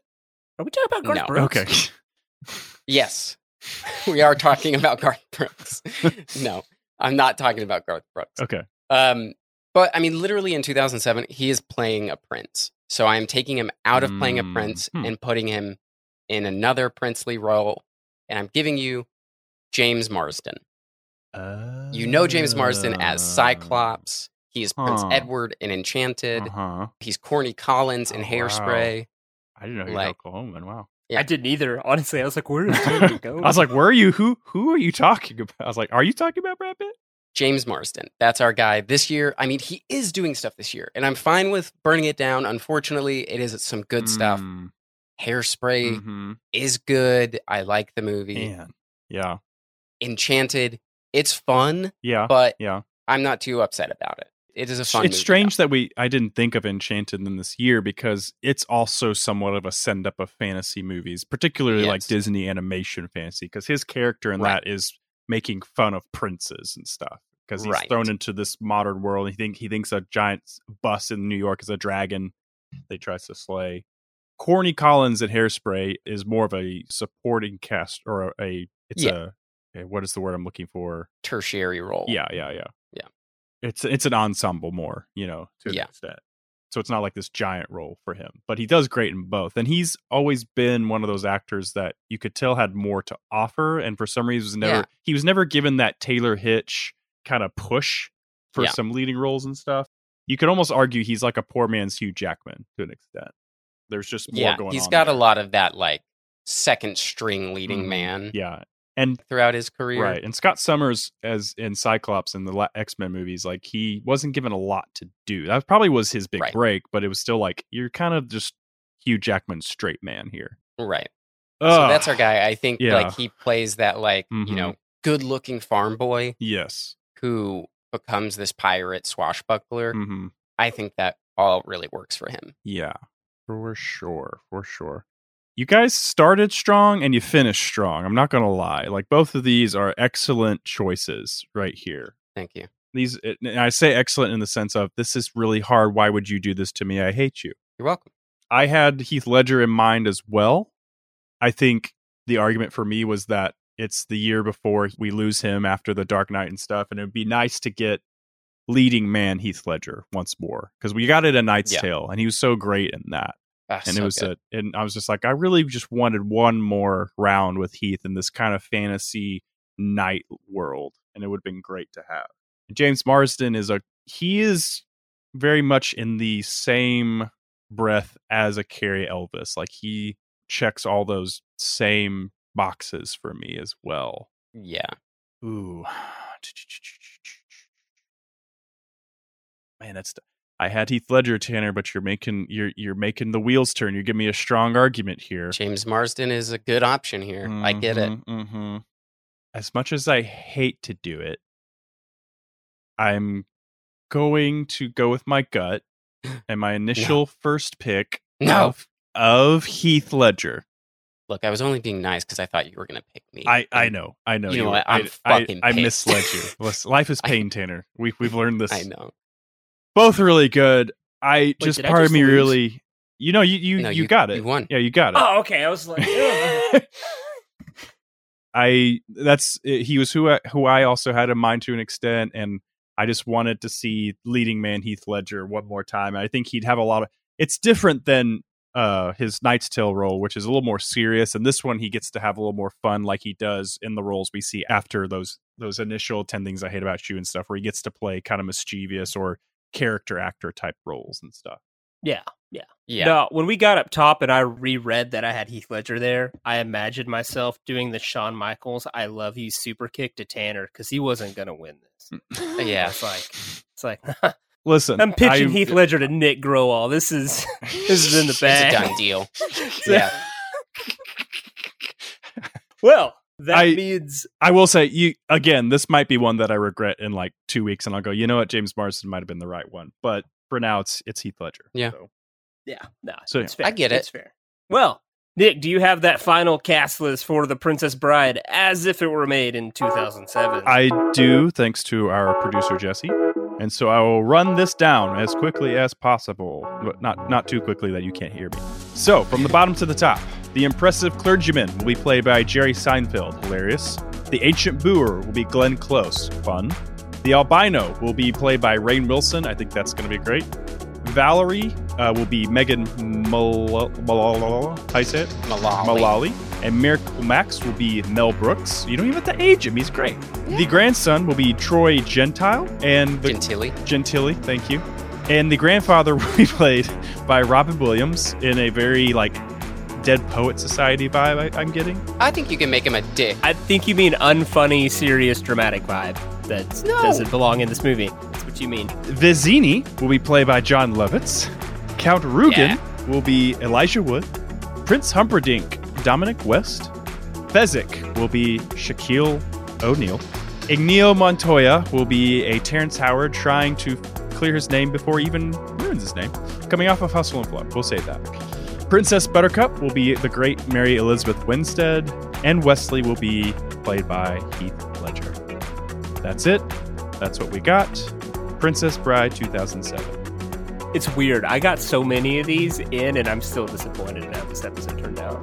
What? That's the thing. You can get 90% of these and you'll still be fucking furious. Nick beats himself up. I'm mad if I don't have a perfect game. And Tanner's just here to have a good time, everybody.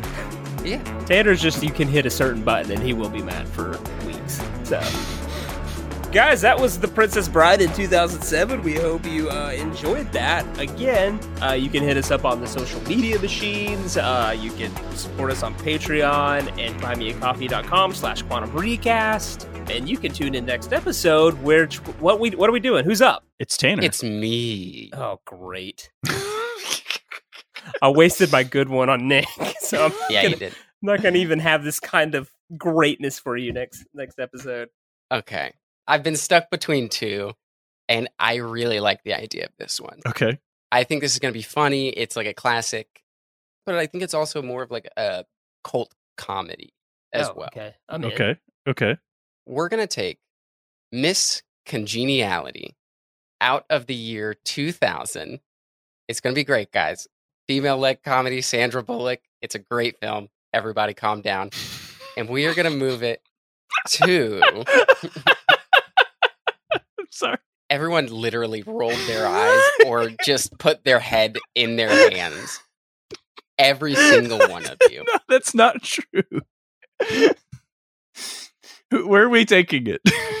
I would love to see what this does, bringing it to 2021, just because I want to see like a, I mean, like a new, new, new Miss Congeniality. Like, I think if we do that in the 80s or the 70s, I don't really think it fits there. I just don't imagine it there.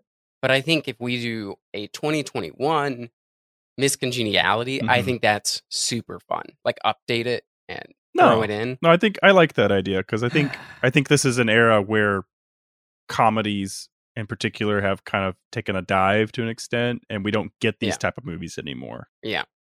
So yeah, I I think that's intriguing.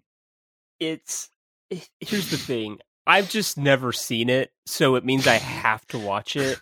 And the Sick. reason I it's never Sandra watched it- Bullock. I like Sandra Bullock, Sandy B. but I can't I can't stress this enough. I've never wanted to watch this movie, and so now You're I just gonna have love a, a chore. You're legitimately, you're gonna love this film. I, I- hey, we'll see. I'll tell you if it makes me want to go to two. If it makes me want to go on to Miss Congeniality two. All right, everybody, tune in next week for uh, my honest opinions on Miss Congeniality after a first time watch, as we take it to 2021 for a very modern take. So we hope you enjoyed Princess Bride 2007. See you next time. Say goodbye, Nick. Goodbye, Nick.